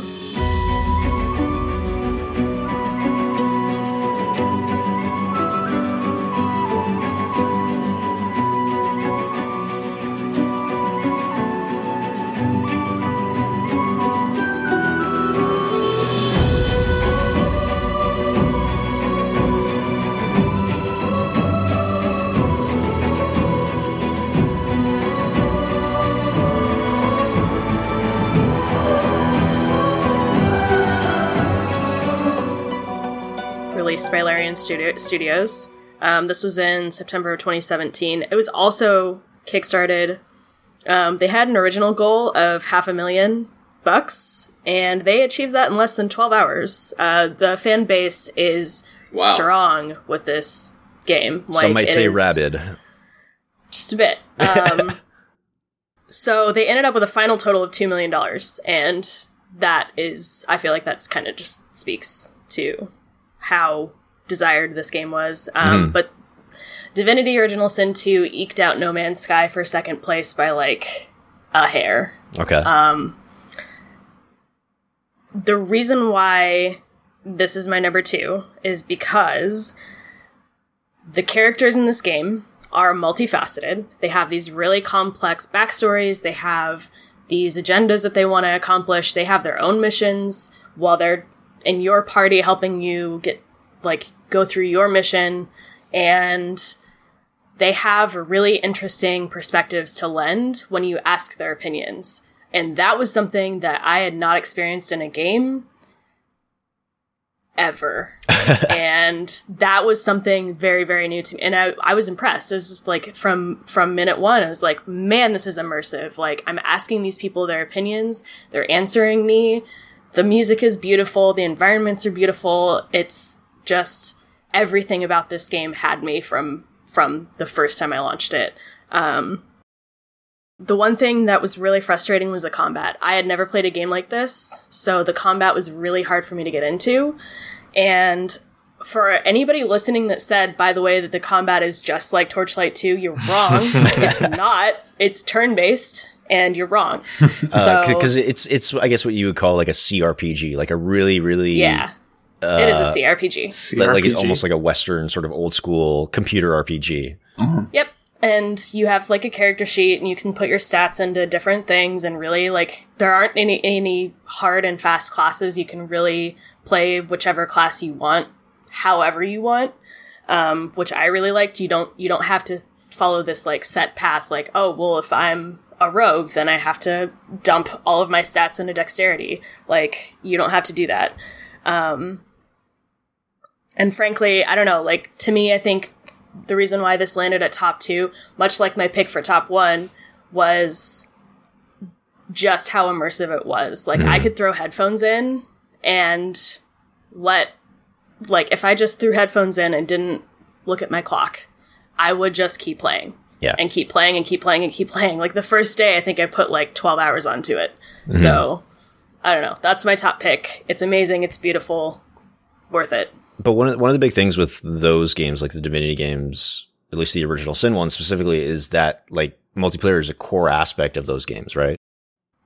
I didn't play multiplayer till later, so Okay. I put I don't remember how many hours I have in that game, but I I would say probably 99% of the hours I have in that game are all single single player. Interesting. Um, there is the option to like pull your friends in and play it all together, but I find that that's really difficult for new players especially mm-hmm. because anybody who's played the game knows where all of the good loot is. They know who to talk to, how to advance the story forward, and if you're new, you're kind of just running around behind your friends.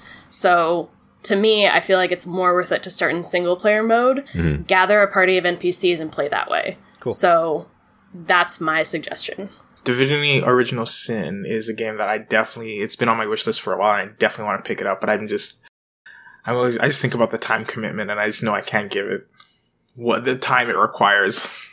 you don't have to do it all, all at once. And that's like, there's no like, you know, in Stardew Valley, you can only save after the end of a day. There's nothing mm-hmm. like that. You can just save and be done with it. Like, I've played before for like 20 minutes and left to go do something else. And I don't feel like it interrupted the, the story all that much. So, Fair enough, fair enough. Okay. My number two is Dragon Ball Fighter Z, which I I just don't like the way they order that word. It should be Dragon Ball Z Fighters, but whatever.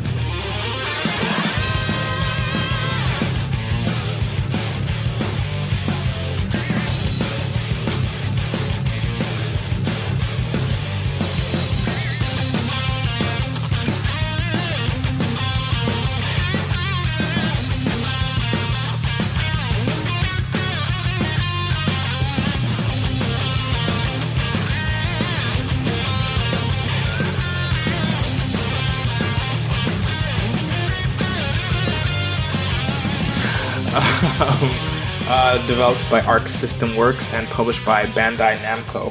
Oh, I got two Bandai Namco games on here. I didn't even realize. uh, you know, pros, it's easy to play, but it's hard to master. For sure. Uh, it's got a lot of nostalgia if you're a DBZ fan. And I just like the aesthetic, just the way the cell shaded, it looks like you're playing the actual show in a way, in a sense. It's not super realistic, but it's not like Street Fighter or like definitely not like Mortal Kombat, which is like so graphic in in a sense. uh, I just the the art style of Dragon Ball Fighter Z is just I just I really like it. I just really like it. Um, I guess the things I don't like about it, it can get a little repetitive in terms of just there's only so many characters that you fight against. They have a lot of characters in the game, but I do find that you'll fight in the story mode that I was playing. I found myself fighting different versions, colored like color scheme versions of Goku. I'm like meh meh. uh, too many cut cut uh, cutscenes in the story mode, which I just I just don't have the patience. My attention span is so low. I just can't sit there and watch five cutscenes in half an hour. I just can't. Ha- have you been messing with the multiplayer at all? Nah, I'm not into getting my ass kicked online by all these young kids with all their free. T- the only game I play online is uh, Rocket League, just because. I don't know. I should like. I know I'd be better at Dragon Ball Fighter Z if I played online, because you know when you play real people, they just they just do things that the the uh, NPC won't do. So Mhm. I, I might one day. I just haven't done it. Yeah. What, what, what I'll say about that game is it looks stunning in motion. Yeah. Mhm. Like it is. Yeah. Like I, I'm trying, trying, trying to watch Dragon Ball Z now.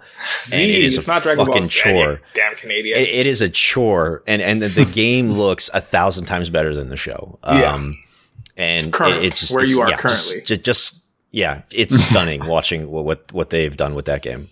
Uh, Ted, number two. I think it was your number f- four, but Stardew Valley.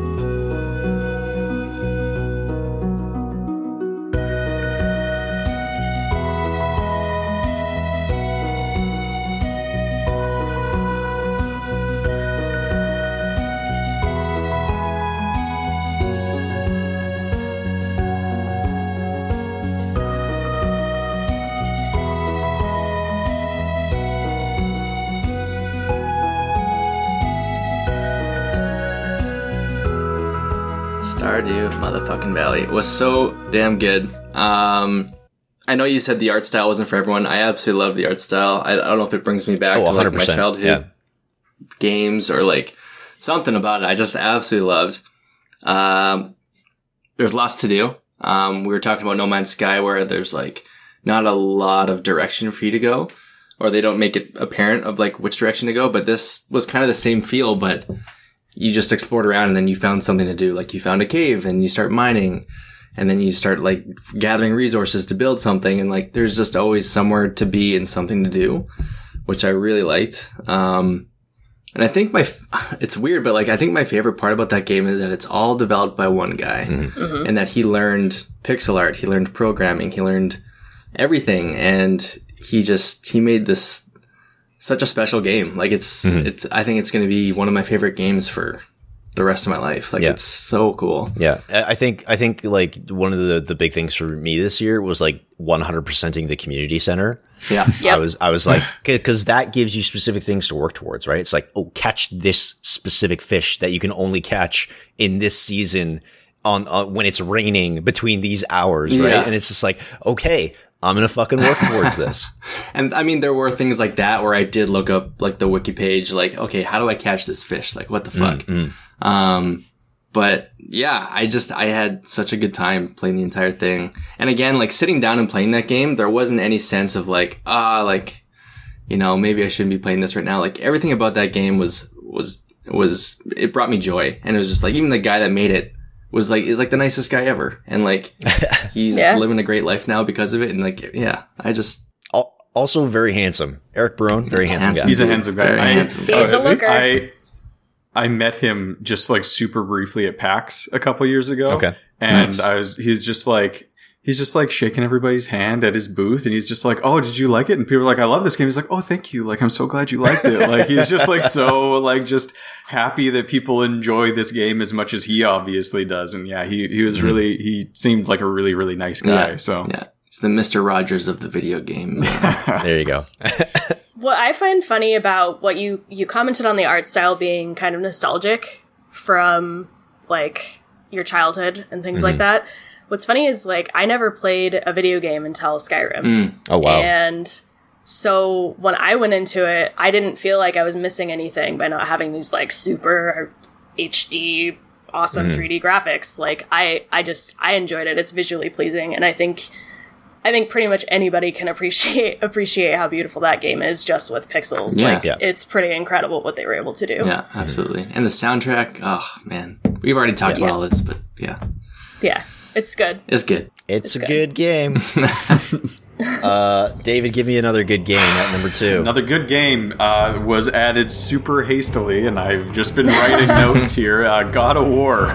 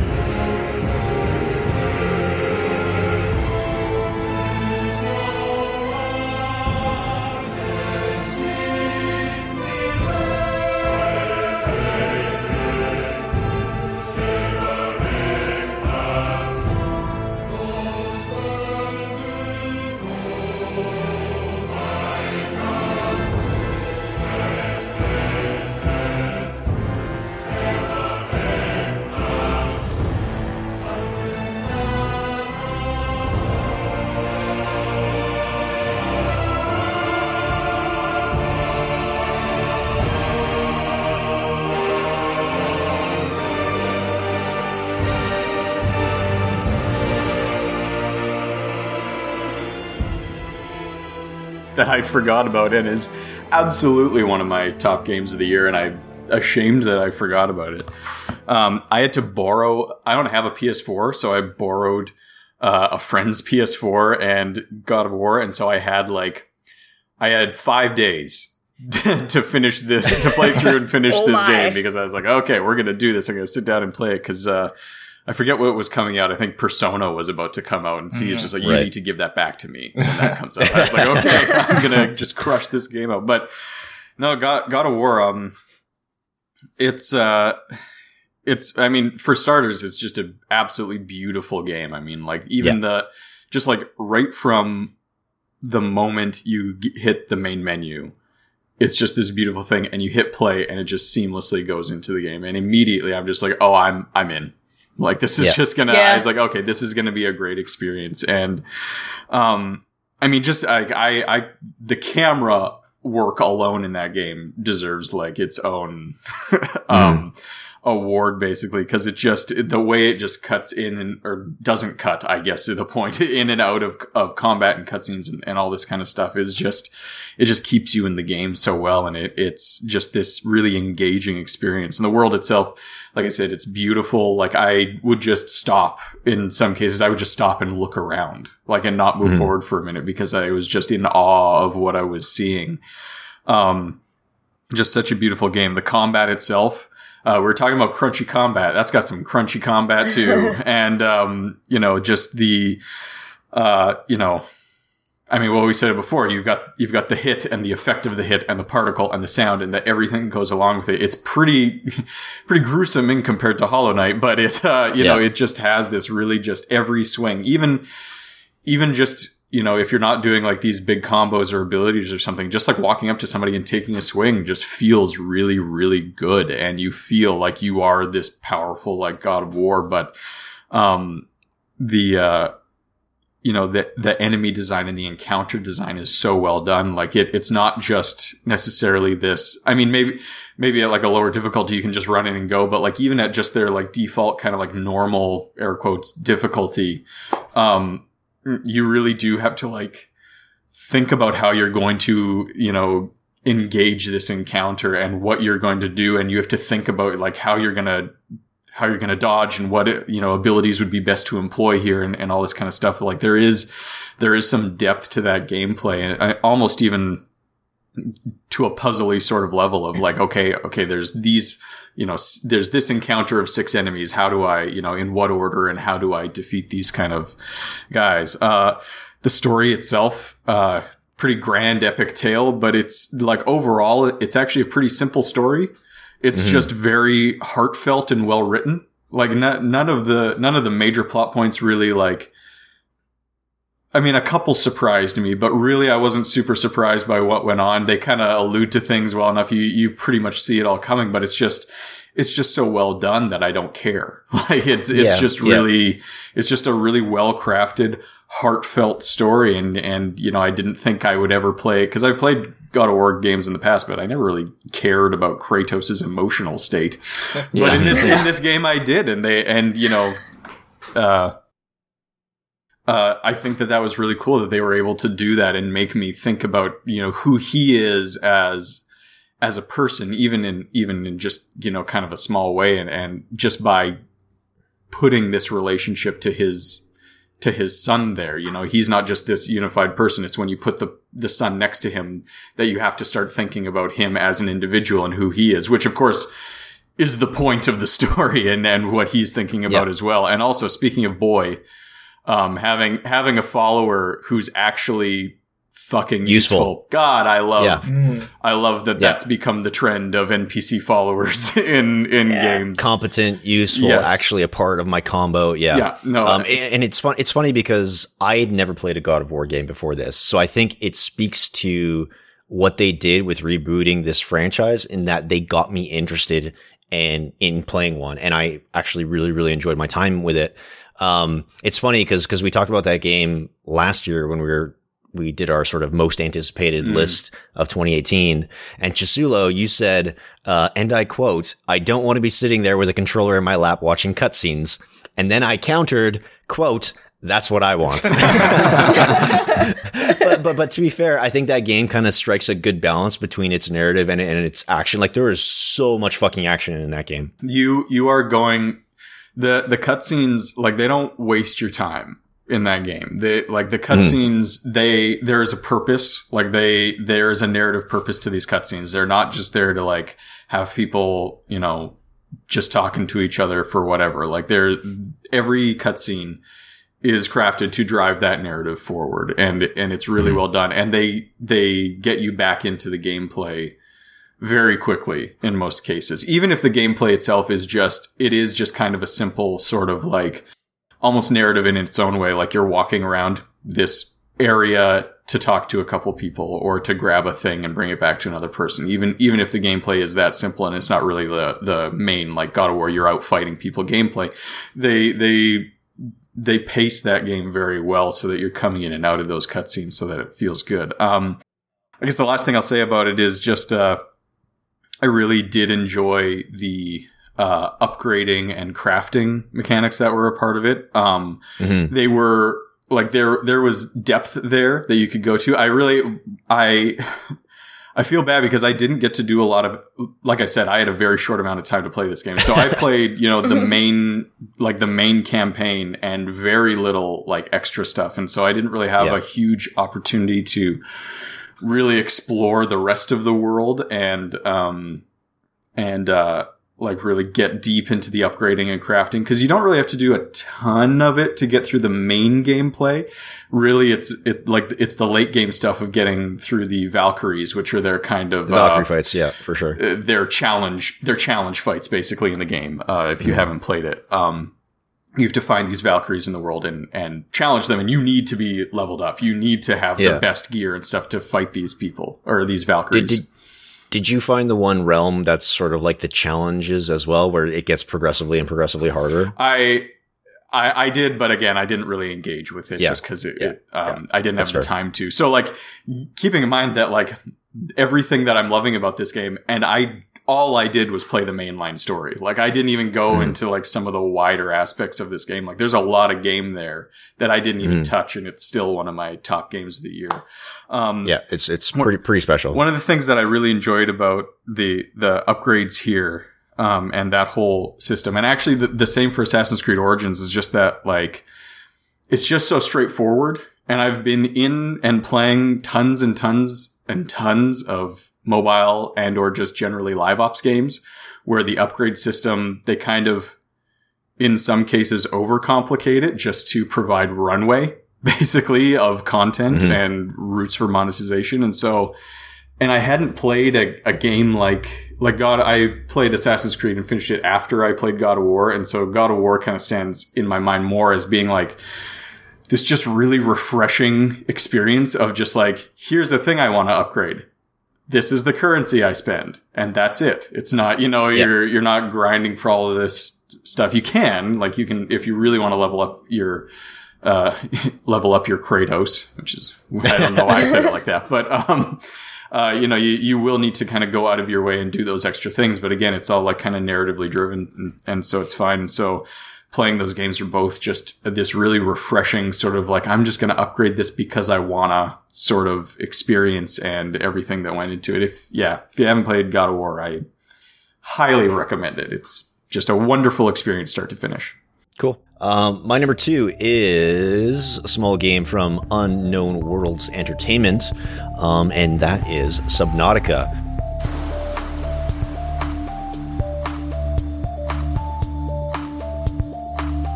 This was another game that was in early access for quite some time. I remember trying to play it when it first came out in early access, and it didn't really get its hooks into me.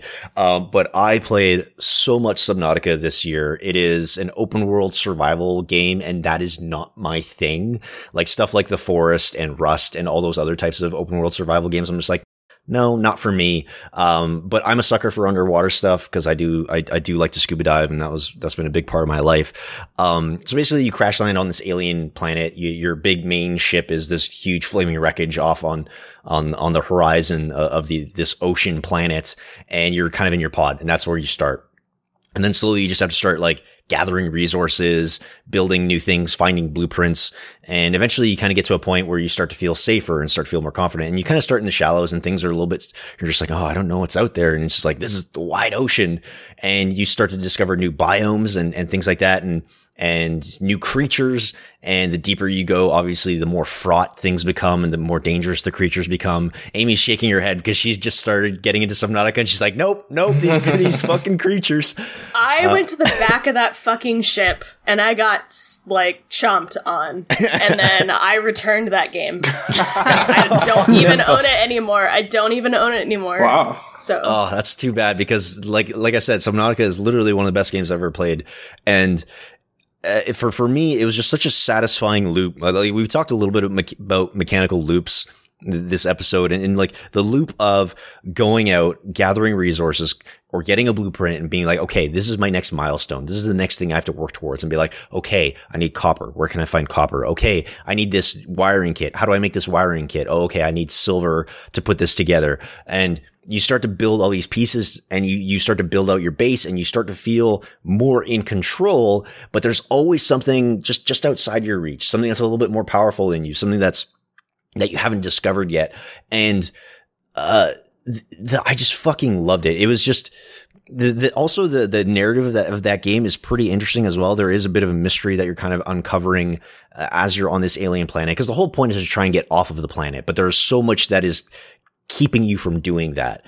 And as you discover those secrets and as you figure that stuff out, it becomes, you feel like you're more in control or maybe not more in control, but you feel more knowledgeable. Like I, you know, started to get routes down, be like, okay, if I need to make it here, this is the route that I'm going to take because I know it's safe. And then you become intimately familiar with what's along that route. Um, you, you get these marker buoys and you're like, hey, I'm going to set a marker here. I'm going to call it whatever because I know I can get this resource here. So I can always come back to this marker or like, uh, eventually I was getting so deep and my base was so far away. I was like, okay, I have to set up an outpost. I have to set an, uh, set up an outpost in this, you know, deep cave system because I just can't get back to my base quick enough. And, and I started like juggling resources between the base. I was doing fucking supply runs. I was doing fucking supply runs between my base and like my deep outpost. And it, man, there, there's so much that I love about Subnautica. And I think they really nail the open world survival format in, in a really, really cool way in that it's not too much. You don't you, you, you can feel overwhelmed. You can feel scared because you're out there by yourself. Um, but it's, it's, you do eventually get all the tools that you need to solve these problems. And it's the exploration aspect of it too is super rewarding. Also sort of like a, not necessarily in the game, but, but what informed the game is during uh, development and during early access, people begged the developers, "Hey, please put guns in the game. Please put something in, in the game to help us fight the the creatures and fight the monsters." And they said no. They said they they quite literally took a political stance and they said like, "There's so much gun violence in the world, we will not have it in our game." Hmm. So there are there are like things that you can use to disable like little EMPs and like torpedoes that will like disable creatures and you, you get like a drill arm on one of your fucking mechs and you can like drill a fish to death, but like th- there, there are no like guns and, that's kind of refreshing. And it's, it's kind of a, a, a cool thing that they implemented, uh, in Subnautica. Um, but anyways, I love it. It's my number two. It's a sharp, sharp rise in drill crime. I'm probably gonna, probably gonna go back. I picked it up when it was free on Epic. Okay. And so I felt a little less guilty not paying money for it um, because I I would say probably even bigger than heights because I've mostly conquered my fear of heights. My biggest fear is open water and things that are in open water. Mm. So that game was already like really anxiety inducing. And then within the first like five minutes, just being completely demolished by this giant ass fish. Yeah, like, I, I was watching you when you started streaming it and like no joke five minutes into the game, Amy finds the apex like enemy in the game, and I was just like, "Huh, huh, okay." but it's it's so sad though because like those games are my thing. I love yeah. survival games, and I was like, "Man, this is gonna be great" because I've already gone through No Man's Sky. I feel like I've put enough hours into that I can move on. Yeah, and then that. And I was like, well, logic dictates when they're talking about this giant ship that just crashed that I should go towards it. If oh, I came off of that ship, go, don't no, go to the back. Don't, don't do go that. to the back of the ship. That's a bad idea. I'm telling you right now, that's a bad idea. I'll, I think I'll, i have a clip of it. I'll send but, you a yeah. map with like big red X's on it where you're not supposed to go. there you uh, go. David, what were you going to say? Oh, just that I'm the exact same way. Like watching Titanic gives yeah. me anxiety. Oh, really? Like I am, yeah. I am horribly, horribly afraid of deep water and the thalassophobia. I think that's what that's called. Yeah, yeah, it is thalassophobia. Um, and so I like I, I actually had another friend who loves that game and was trying to convince me to play it, and I was just like, no, I'm not. Mm-mm. I'm not ever. I'm not ever doing that. Like I I Mm-mm. refuse. So I, be- I believe I you, John, but I will never know firsthand what you're talking about. I didn't even want to like get out of my pod at night because yeah. I couldn't see in the water. Like that's, that's, that's how terrified you know I was. That's that's fine. Like I got to a point as well where I'm just like, ah, I don't need to explore at night, or or or you know what routes are safe, and I'm like, oh, okay, I can travel here safely at night because I know there's nothing that's going to harm me. I would mm-hmm. I'd just but role play at the fucking hard way. yeah, I'm too much of a baby, I think, yeah. for that game, but. I was gonna say I actually have to run. Like I have to go. Oh, do yeah. You? So I was gonna do my number one real quick and then leave All you right. guys to do. Just bang, bang it, bang it out real. real I'll do my number one real quick. You guys can take a break and then I'll, I will not be here when you get back. Okay. All right. Uh, number one. My number one is Dead Cells.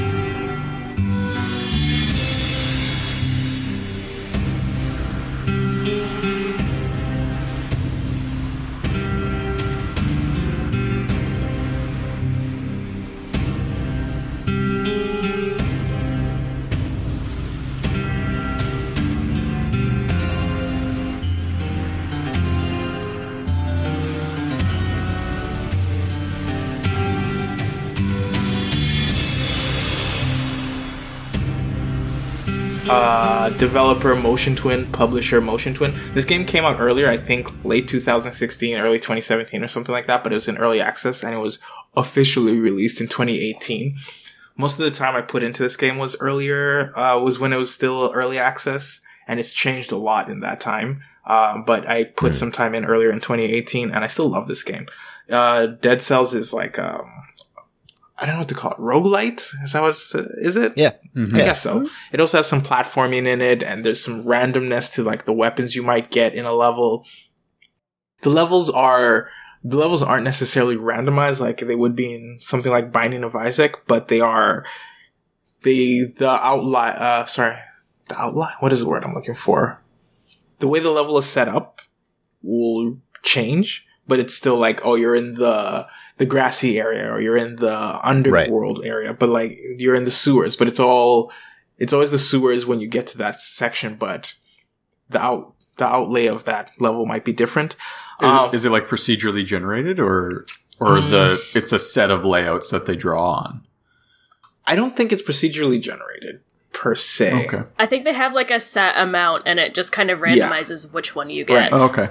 Because you can you always know like oh if I go bottom left that will lead me to the sewers. If I go bottom mm. right that'll lead me to this mm, area so on and so mm. forth. So like even though the setup is different you always know kind of where you're going um it has great controls. Uh, the enemy types are okay I would say. The only thing I dislike is the timed gates because you have to get to certain gates before the time runs out and then you can get stuff. And I just feel like I never make it in time. Like I rarely make it in time. And if you do rush to get to those gates, then I find like I'm underpowered for the later levels, and that just annoys me. So, all in all, though, I s it's a great game.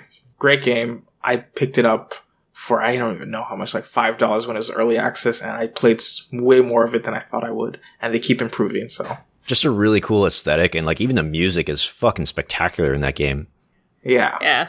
it's a great game. Uh, love it. I don't know if anyone else played it, but Dead Cells is my number one game of 2018. Nice. I've watched a lot, but I don't know if I'd be any good at that kind of game. It was fun. Uh, I can't wait to listen to this podcast to hear your number ones. But uh, Amy, what is your number one game that you played in 2018?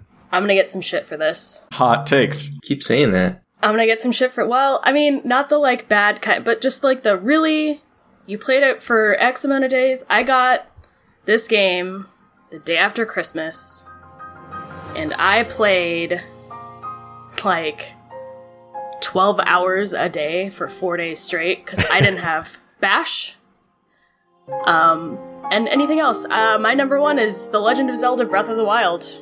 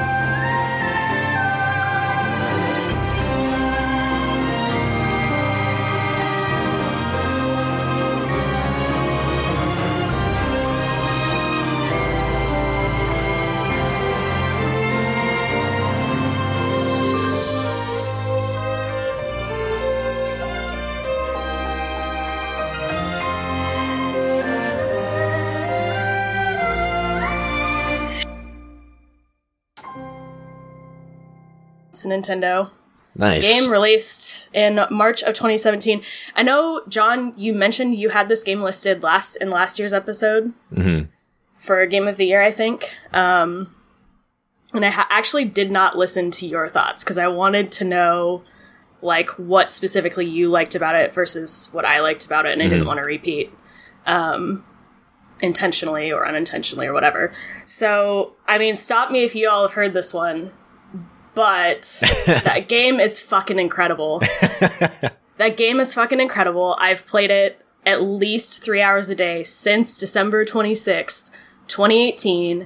I haven't put it down. For four days, I literally got up, made coffee, started the Switch, jammed on that thing until dinner time, and like kept playing until I fell asleep. Wow. And I did that for four days. And I have never done that with a game in my life. And I just, I was blown away. It was, it was how beautiful it was. It was the shrines that are difficult. It was figuring out all of these different characters and what they all mean to Link. It was the memories. It was like just all of this, all of it was just amazing. And it was the, like, it, I just, I couldn't help but put it at number one because I've never played a game like this. I've never played a game that I was just immediately like, yep, this is, this is my favorite pick. Like, literally out of any game that I played this year, I played this game for seven days and that was it. It's like, nope, this is number one for me. Um, No, I was gonna say, Gisela and I, we I think we both put that at number two on our lists last year. Like it was like it was a tough choice because we also played um, The Witcher three that year. yeah. Um, so that I, I'm gonna steal a phrase from Chisulo, but I, uh, I think at one point he said, "There's no fat on that game. Like Yeah. it is everything that is purposeful, right? Yeah. Like the the the." If you see like, you know, the whole like, oh, if you see a hill, you can go to it. If you see a mountain, you can go to it. But actually you can. And Yeah. usually it's worth your time, right? Like Yeah. usually it will reward you in some small way for your curiosity, which is such a good fucking feeling. Yeah, and the thing that I noticed immediately from from second one of that game was you actually feel this immense panic and dread about saving Hyrule, which is a non-existent place. Like it's mhm. not it's non-existent, but it is so real and so palpable from the first second of that game. And that's what I felt like really pushed it over the top for me was I actually am sitting here worrying about, oh shit, can I actually do this? Like, and if I don't, this is what happens. Um, the other thing too is like, this was my first, um, Zelda game. I'd never played another game, so I was bringing up all these characters to friends who had played other Zelda games, and they're just like, "Oh, hey, like I know how the, all that ties in." Like, um, you know, there are all these nostalgic things for other people that then, you know, I went on like a Wikipedia dive, and There's a deep like, lore to the There's- Legend of Zelda universe. I looked at apparently there's a timeline and the games that they released were not released in chronological order. It's all like it's, I it's wacky, Yeah. but I just thought it was really cool to be like, okay, well there's these like three, you know, Ocarina of Time happens and there's these like three distinctive timelines that happen in this story and Nintendo has like officially said, "Hey, Breath of the Wild is literally at the end of all of them." So Right. like every single story and it all gets to he- I don't know. It just blew my mind and I'm now going back to play literally every Zelda game ever and pretty much only for the stories because I don't think it, any of them will live up to Breath of the Wild for me only because I haven't I didn't play like Ocarina of Time I didn't play as a kid when it would have been really formative for me. So I'm just going back pretty much for the stories and the experience. Um, Yeah, and, and what they do with the exploration in Breath of the Wild, I think, is really special. And a lot of people have been copying it since, and have been like, I'm I'm sure in the next couple of years we'll see even more games that that sort of copy it. Just the fact that like, oh, here's a map, but we're not going to put a million icons on it. It's just like, no, you have to put your own marker where you Yep. can see something and go and explore it yourself, right? Um, Yeah. So like climbing a tower and exposing an area of the map doesn't show you everything. It's just like, oh, here's the geography. Now figure Yeah, it out. And here's like these general like sections of of this particular area but you don't know where because there's generally stables in in every single section and you don't they don't tell you where they are. Um, they don't tell you where any of the shrines are. You have to kind of just like sit and look out with your with your telescope and be like okay well there's one over there. I'll put a marker on it which you can do from your telescope. Um, what else did i re- i find um, I I thought the game not only was it gorgeous, but I thought the different areas having their own feel was really really interesting. Like they they have specific things that you have to do to get through every area. So like there's a part where if you don't have the right gear, you're just going to burn up. And or like if you try to climb a mountain and you don't have the right gear, you're going to freeze. And I thought that was really cool. Like Skyrim was the only game that I had to compare to this game and Skyrim didn't do that. Mm-hmm. So, I don't know. I just I thought it added I thought it added a whole other layer to an already really really good game. Um and I really liked that. I also really liked that the shrines could be difficult, like like rage inducingly difficult, or like you would get them like immediately. It was like one or the other for me. There was no mid middle ground for me. Um, and I felt like the div- the v- divine beasts were a lot more reminiscent of like old school Zelda dungeons because, like I said, I talked to people who played them before and they were just like, "Oh yeah, that's like quintessential Zelda." Um, so I don't know. I just like it's everything about this game. Like I'm so like stupidly emotional about this game, but it is Yeah. so good. Like I'm literally I cannot wait until we're done recording because I'm literally gonna walk straight over there to my bed and play it all day. Like that's it. So game of the year, LC says Legend of Zelda Breath of the Wild. Ted, what is the best game that you played in 2018? Um, so there might be again some recency bias here, but Minecraft.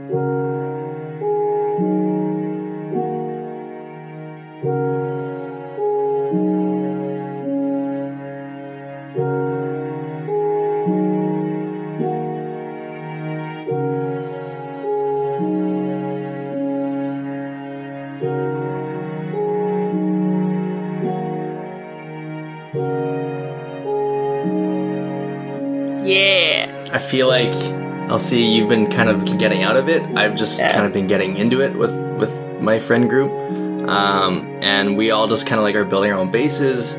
We're all just kind of discovering what there is to do in that game, like adventuring wise.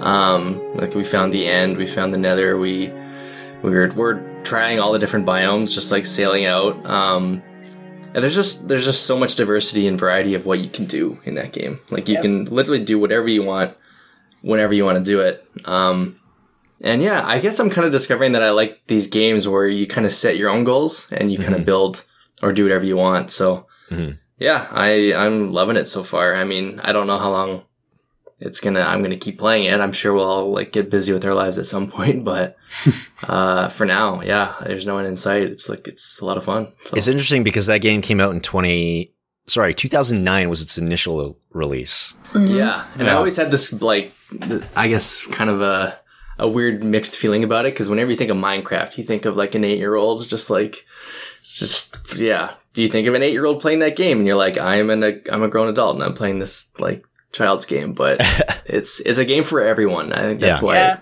so many different people play it. So Do you Yeah. are you playing on a like with mods or are you just playing vanilla Minecraft? we're just doing vanilla. We just have our own realm, Oh, and man. we're just doing vanilla. Exactly. we haven't even gotten into mods yet either. So Yeah, like that's the thing is you, you can you can mod the shit out of that game and make it definitely not for children. Not in like a NSFW way, just like a there are these very specific like things that go together to make other things work and it's just mind blowing. Like there's so many things you can do with that game. Yeah. Yeah, and I look forward to like trying all those different things out. But right Yeah. now, I'm just having I'm trying to build a an underwater mansion, uh, which is Nice. really tough to do not in creative mode. Yeah. Um, so I've got the entire building made and like emptied out of water, which took forever. Um, but yeah, so it's like my own project, and I'm just like, you know, You just do whatever you want. Nice. Nice. So yeah, Minecraft and podcasts, I'm telling you. yeah, and that too. Just like listening to shit as I play. That's some self care right there. Yeah. So, David, I have a feeling our number ones are going to be the same. You have to say it at the same time. Yeah, so this is just we're gonna we're just gonna end out with a forty minute discussion of 40 minutes on t- Tom Clancy's Rainbow Six Siege.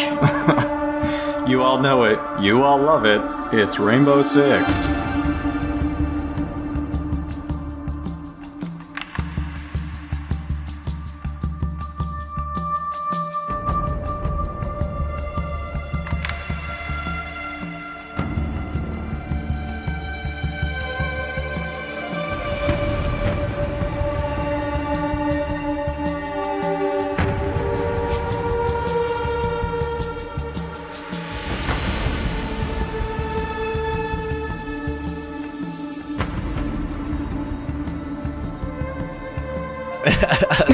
Another game released a few years ago, 2015, um, from Ubisoft Montreal. So Was it released in 2015? 2015, December. What it was a late f- release. Yeah. What the fuck? Um, all right, David, give me your rainbow thoughts.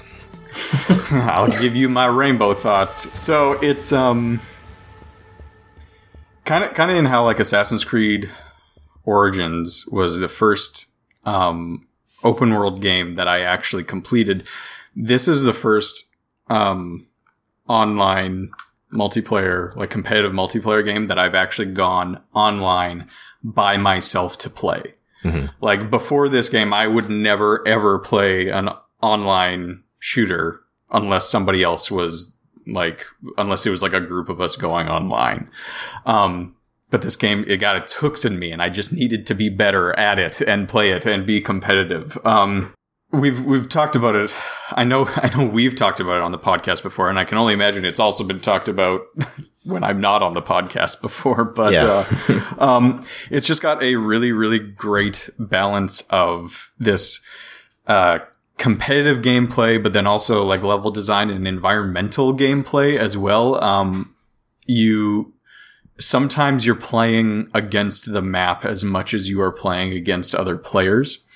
Um, and, and just the, the whole, the whole metagame of it of, uh, like needing to pick your operators and thinking of like good team compositions and going into that and like actually being able to jump in with a group of your friends and really play this like intense tactical experience uh, is just wonderful. Um, and like even like even in the early days when you're getting dunked on because you don't know the map and you don't know you know how to control your gun effectively and all this kind of stuff um, you still feel like you're participating because you can participate in that game in ways that don't involve killing Yes. um, so the skill curve in that game ramps up real quick. Like you, you have, you have to be on it immediately or you're going to get dunked on. But that's kind of okay because, uh, when you die, you're not pushed to the sidelines.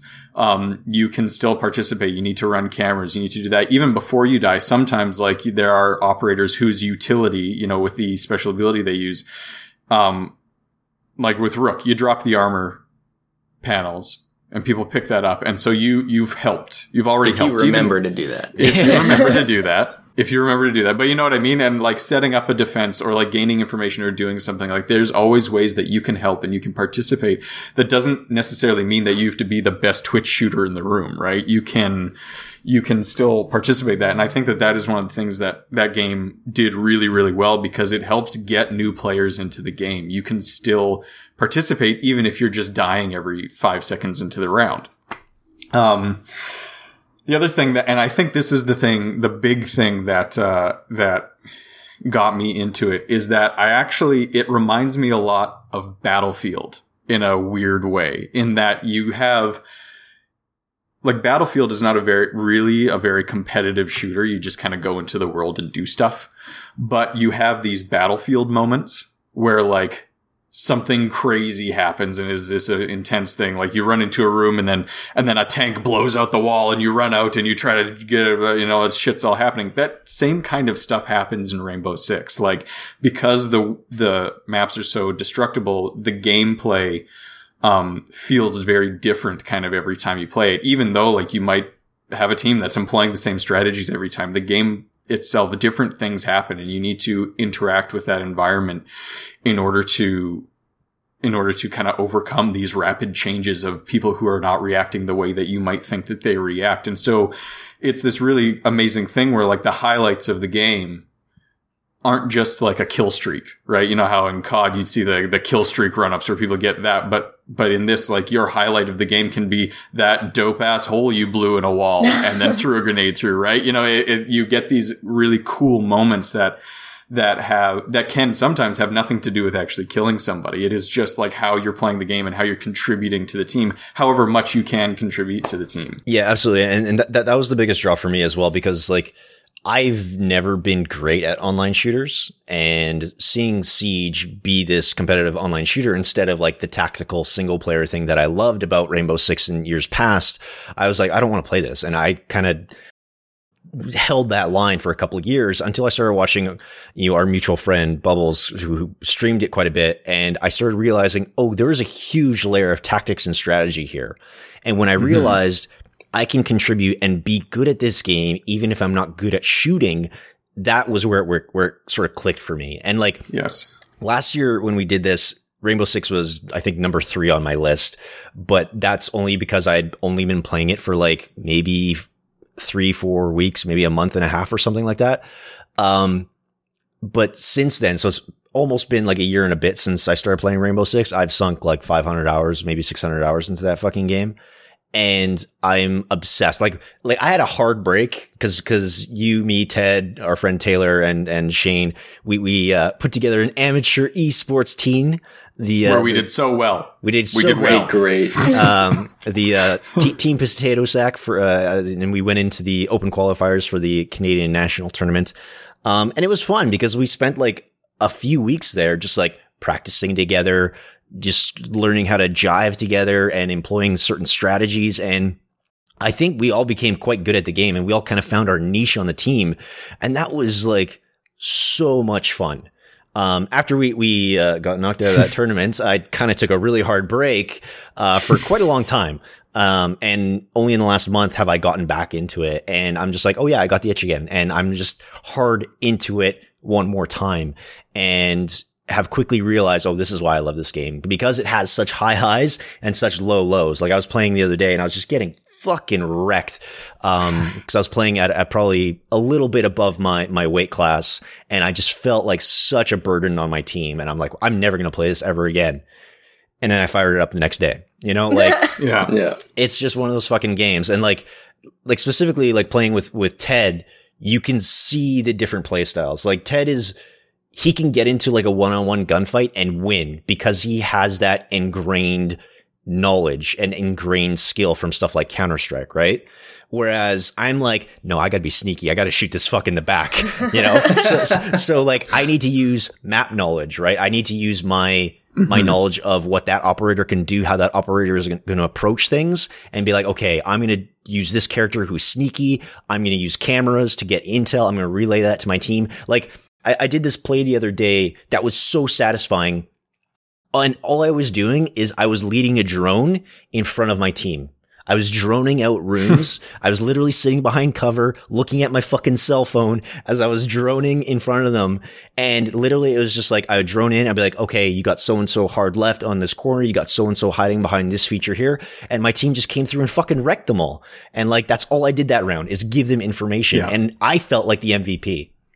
You know, like yeah, that, That yeah. is such a good feeling. Like I, my, my score yeah. was like zero, zero, whatever. Right. But like I fucking felt so strong and, and like felt so accomplished being able to do that for my team.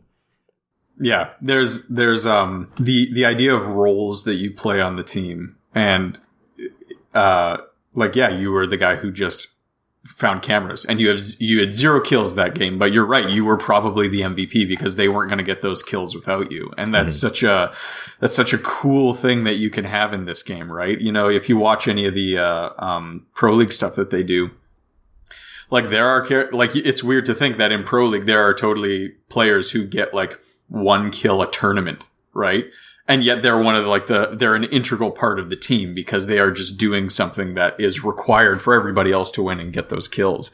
Um, and I guess the la- the last sort of section I have to say on it just has to do with their uh their live ops and their content releases and stuff. Like they decided this game did not launch great. No, it, it had like like I, I remember people being like, "Oh, this game is like dead in the water. Like It's no dead. one's gonna play this." It's done.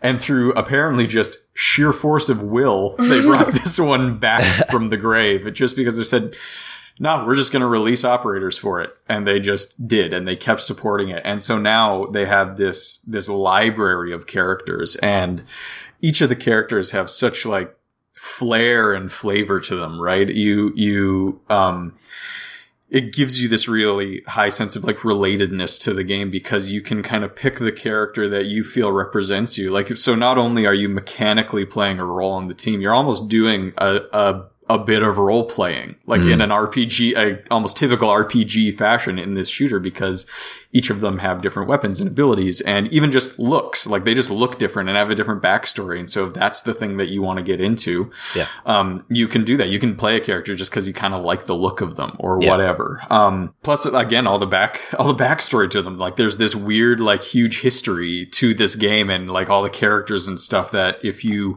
feel like getting involved with, you can. And and stuff like that is what I think has helped really cultivate like this major community engagement, which um, uh, like it has this huge online community, right, of people that are very, very invested in the game. Sometimes in a salty way, but like they're invested. They're invested because they are invested. They wouldn't be salty unless they cared about it. So, um, it uh, it is just this like amazing, like retention increasing thing to have all these cool stuff. Plus, like if if you feel like role playing a certain character or or a certain role or anything like that, like you have these characters that have that that history and that flavor sort of built in, but then you you got them skins and you can Yeah. put those skins on and, and make that character kind of your own in a way. And there's kind of a funny thing that goes along with it. Like I love playing Lumberjack Buck. Mm-hmm. With a now a gingerbread gun skin because that oh just my seems God. like the most like wonderful thing to me. If Yeah. he's just like, here's your present and it's a grenade and that's, you know, you Yeah. know, there's just, you can, you can do silly things in that game and you can take it very, very seriously. And Yeah. there's a lot of, there's a lot of stuff that you can, you can play in that game that doesn't necessarily have to be just grinding out kill streaks. Mm, yeah, like so, sometimes I want to be the scary lady who paints a skull on her face and interrogates you with a knife at your throat. or sometimes I want to be everyone's dad, Legion, who wears cargo shorts and sneakers and a toothpick in his mouth and play a little bit more defensively. You know, like yeah, it's just it's so great. And like I just bought like the le- the quote unquote legendary skin for IQ, who is like she's not super strong in the meta, but like. I think it's one of the best legendary skins ever because it's like this It's totally one of the best legendary skins. it's like this 80s themed uh West Germany like jogging outfit she's wearing and she's got like the yellow headphones and like the yellow like uh cassette thing for her Like gadget. Walkman. Yeah, it's so fucking good. Um Ted, I, I know you're not playing a lot of Siege recently, but but um what what do you think about it and, and our discussion here? Yeah, no, I mean, I it was my number four just because like I felt like I don't know, I've had it for so long. Like I remember trying it with Bubbles when it first came out. Mhm.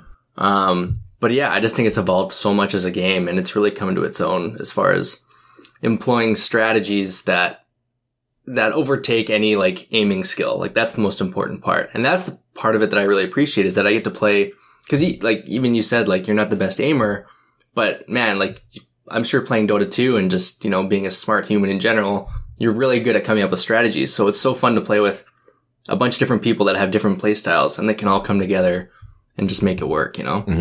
I'm just gonna I'm, I'm just gonna clip that part where Ted said I'm a smart human and I'm gonna use that as my ringtone. Use it. Use it. Uh, that's Um, amazing. But yeah, no, I I have been kind of out of that game for a few months. Um, but I'd be down to get back into it if you guys like want to start playing it again. I mean, I feel like I'm the only one not we're, playing all, it. we're already playing it again. We're all we're in it. already We're in in it. it. I feel like it. I, I get to a point where like there's operators that I've never even like I don't know them Mhm, and I'm just like ah I'll just stay out still like it's almost like there's like too much going on in the game now but I I don't I don't think that is a huge huge focus it's definitely like something to pay attention to but in the day I can still play Twitch and do just as good of Yeah, for sure. a job. You know. And, and I That think is- that that learning curve is one of the things that appeals to me because I can be like, okay, this this is an operator that I've used before, but I'm not like the best with them, and I can like watch a really good like YouTube breakdown. It's like, hey, this is how to master this operator. This is how to use them in the current meta. Um, and that stuff feels really rewarding. Like I, I started playing a lot more Valkyrie, and what Valkyrie does is she has these cameras that she can throw. So you have like set static cameras when you're on defense and people know where they are because they're the same place every time on the map and people shoot them out if they're good and know where, what they're doing. But Valkyrie has this ability just like, oh, I can just throw a camera here and Yeah. you can watch tons of videos on like where to hide them. What's a good hiding spot so that people don't, you know, see this Valkyrie camera and shoot it out. And I've been getting a little bit into that and getting a little bit tricksy with like, okay, if I hide it here, we can get really good coverage on their approach from this angle and get lots of information and I can do a run out or and, and try and pick off a couple. And like that is just super satisfying. And like I've used mm-hmm. Valk in the past, but it's only now that I'm getting a little bit more competent with her. And that just feels good as a player. Yeah, for sure. I want to get into that game so bad, but like, I've also been trying to learn Dota 2, and I feel like if I do that in school, I'm just gonna like, You burn yourself out. Yeah. it's gonna, yeah, I will burn myself out. But yeah, that's okay. Someday. That's it. I don't know. Does anyone want want to add anything about the the best games that we played this year? I like that all of us were like emotionally invested in our, num- our number ones. Like we all Yeah. got visibly Yeah. animated when we were talking about our number one. Uh, You, you all can't see that, but we were all like gesticulating and really excited and smiling. So that was cool. Um, Yeah. I guess I guess I I was inter- I was it's it might not that interesting, but I found that like a lot of the games I was thinking of um, that came up as my personal favorites for game of the year were like um, so like Battlefront, Destiny, uh, Rainbow Six. Like these are games that like this year was the year of me wanting to play games with my friends online. Like those were the Mhm. top games for me. And I actually, the thing that God of War bumped off the bottom of the list was actually Ghost Recon Wildlands for Right. me. Um, because again, that game, um, I guess now in honorable mention territory, uh, is, um, like you, it doesn't matter how long anybody has been playing it. You can just log into the game. It doesn't matter who's unlocked what part in the story. And like Taylor, who has played most of the game, and me, who's played some of the game, and then our friend Chris, who had literally just installed the game, all jumped in a helicopter, went to a province that none of us had been to before, and just started playing the game, right? Yeah. And it was just very easy to to jump and get to. Like you're not upgrading your damage and stuff. Like you just pick the weapon you want to use because you just like that gun, and that's Mm. kind of it, right? And so games like that, um, are just really, really nice. It's just nice to play these games where you can just like fuck around with your friends, basically, and that's that's the point of them. Yeah, it's funny because in the last couple of years, I've really noticed that like game time is now social time for me. It's like either Absolutely, I'm yeah. streaming and talking to people while I'm streaming, or I'm playing a game and I'm talking to my friends. Right? Yeah. So, so the um, I I don't know if I've I've mentioned this before, but the point of the dry run, the actual core purpose is that like the the four of us who are on the dry run uh stream, we um like we're all like very close friends back in Lethbridge, but then of course, you know, we grow up and we move to all these different cities. And the purpose of the dry run was literally we just wanted to stream so that we had a set evening every week where we are going to play games together. Yeah. Like, and that is our set day that the four of us are going to get together and we're going to play games. And, and that's kind of, kind of it. And so we end up just naturally playing these like group squad games because Yeah. you know, that's we we want to play these games together, and and those games are just really it's just nice. Yeah. you can take it as seriously or as not seriously as you want with any of these games. By the way, we all have to play hide and go sledge sometime in Rainbow Six. Oh yeah, that's good. Heard of that? Yeah. Um, but yeah, so I, I think that that's probably going to do it for us. I guess. Do we want to run down our lists really quick? Sure. yeah, yeah. I'll, I'll do I'll do uh, just Sulo's really quick. Uh, his honorable mentions: Hitman Two, NES Classic, Rocket League, XCOM Two at number five for him. Overcooked Two, uh, Mario and Rabbids Kingdom Battle, Super Smash Bros. Ultimate at number three. Number two, Dragon Ball Fighter Z, and number one, Dead Cells. Amy, what was your list? Uh, honorable mention Stardew Valley, Moonlighter, and Kentucky Route Zero. Uh, number five, Kynseed. Number four, The Forest. Number three, No Man's Sky. Number two, Divinity Original Sin 2. And number one, The Legend, Legend of Zelda Breath of the Wild. Uh, Ted. Um, honorable mentions were Celeste, God of War, and PUBG. Um, my number five was the Jackbox Party Pack series. Uh, number four, Rainbow Six. Number three, Construction Simulator 2015. Should be at number one. I don't know why I put number three. uh, number two was Stardew Valley, and number one was Minecraft. Uh, David. Uh, my honorable mentions are um, Arena of Valor, Dawn of War 2, Company of Heroes 1 or 2. Choose either one. Hitman 2. Um, and then I guess also adding Ghost Recon Wildlands last minute to the honorable mentions list. Uh, and then my top games are 5, Battlefront 2, uh, four is Assassin's Creed Origins, three is Destiny 2, two is God of War, and number one is Rainbow Six Siege. Uh, and for me, honorable mentions Dota 2, Far, Lone Sails, um, and all the other AAA games that I played this year. Um, and number five for me is Gris. Uh, number four, Stardew Valley. Number three, Hollow Knight. Number two, Subnautica. And number one, Rainbow Six Siege.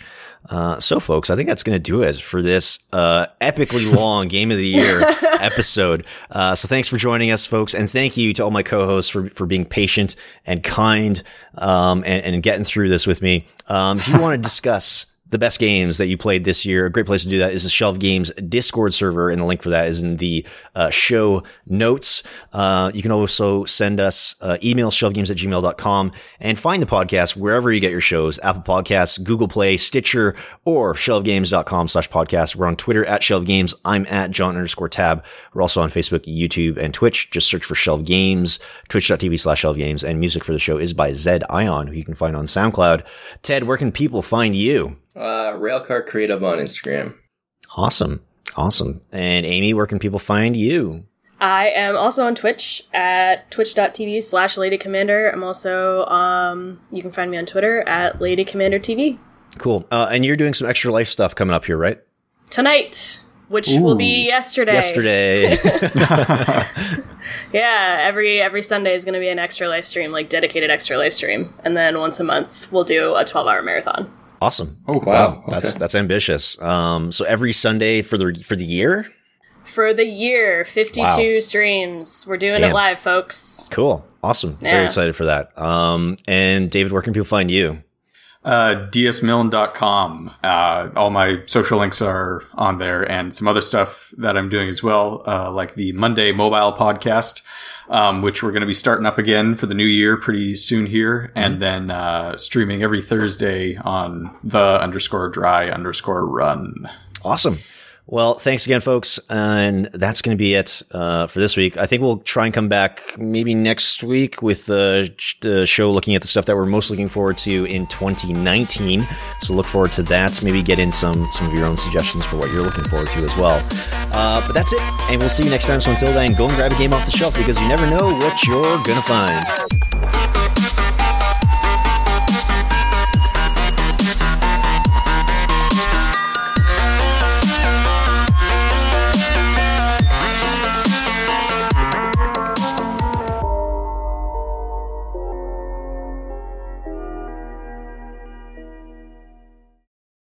As we used to say in the army, good enough for government work.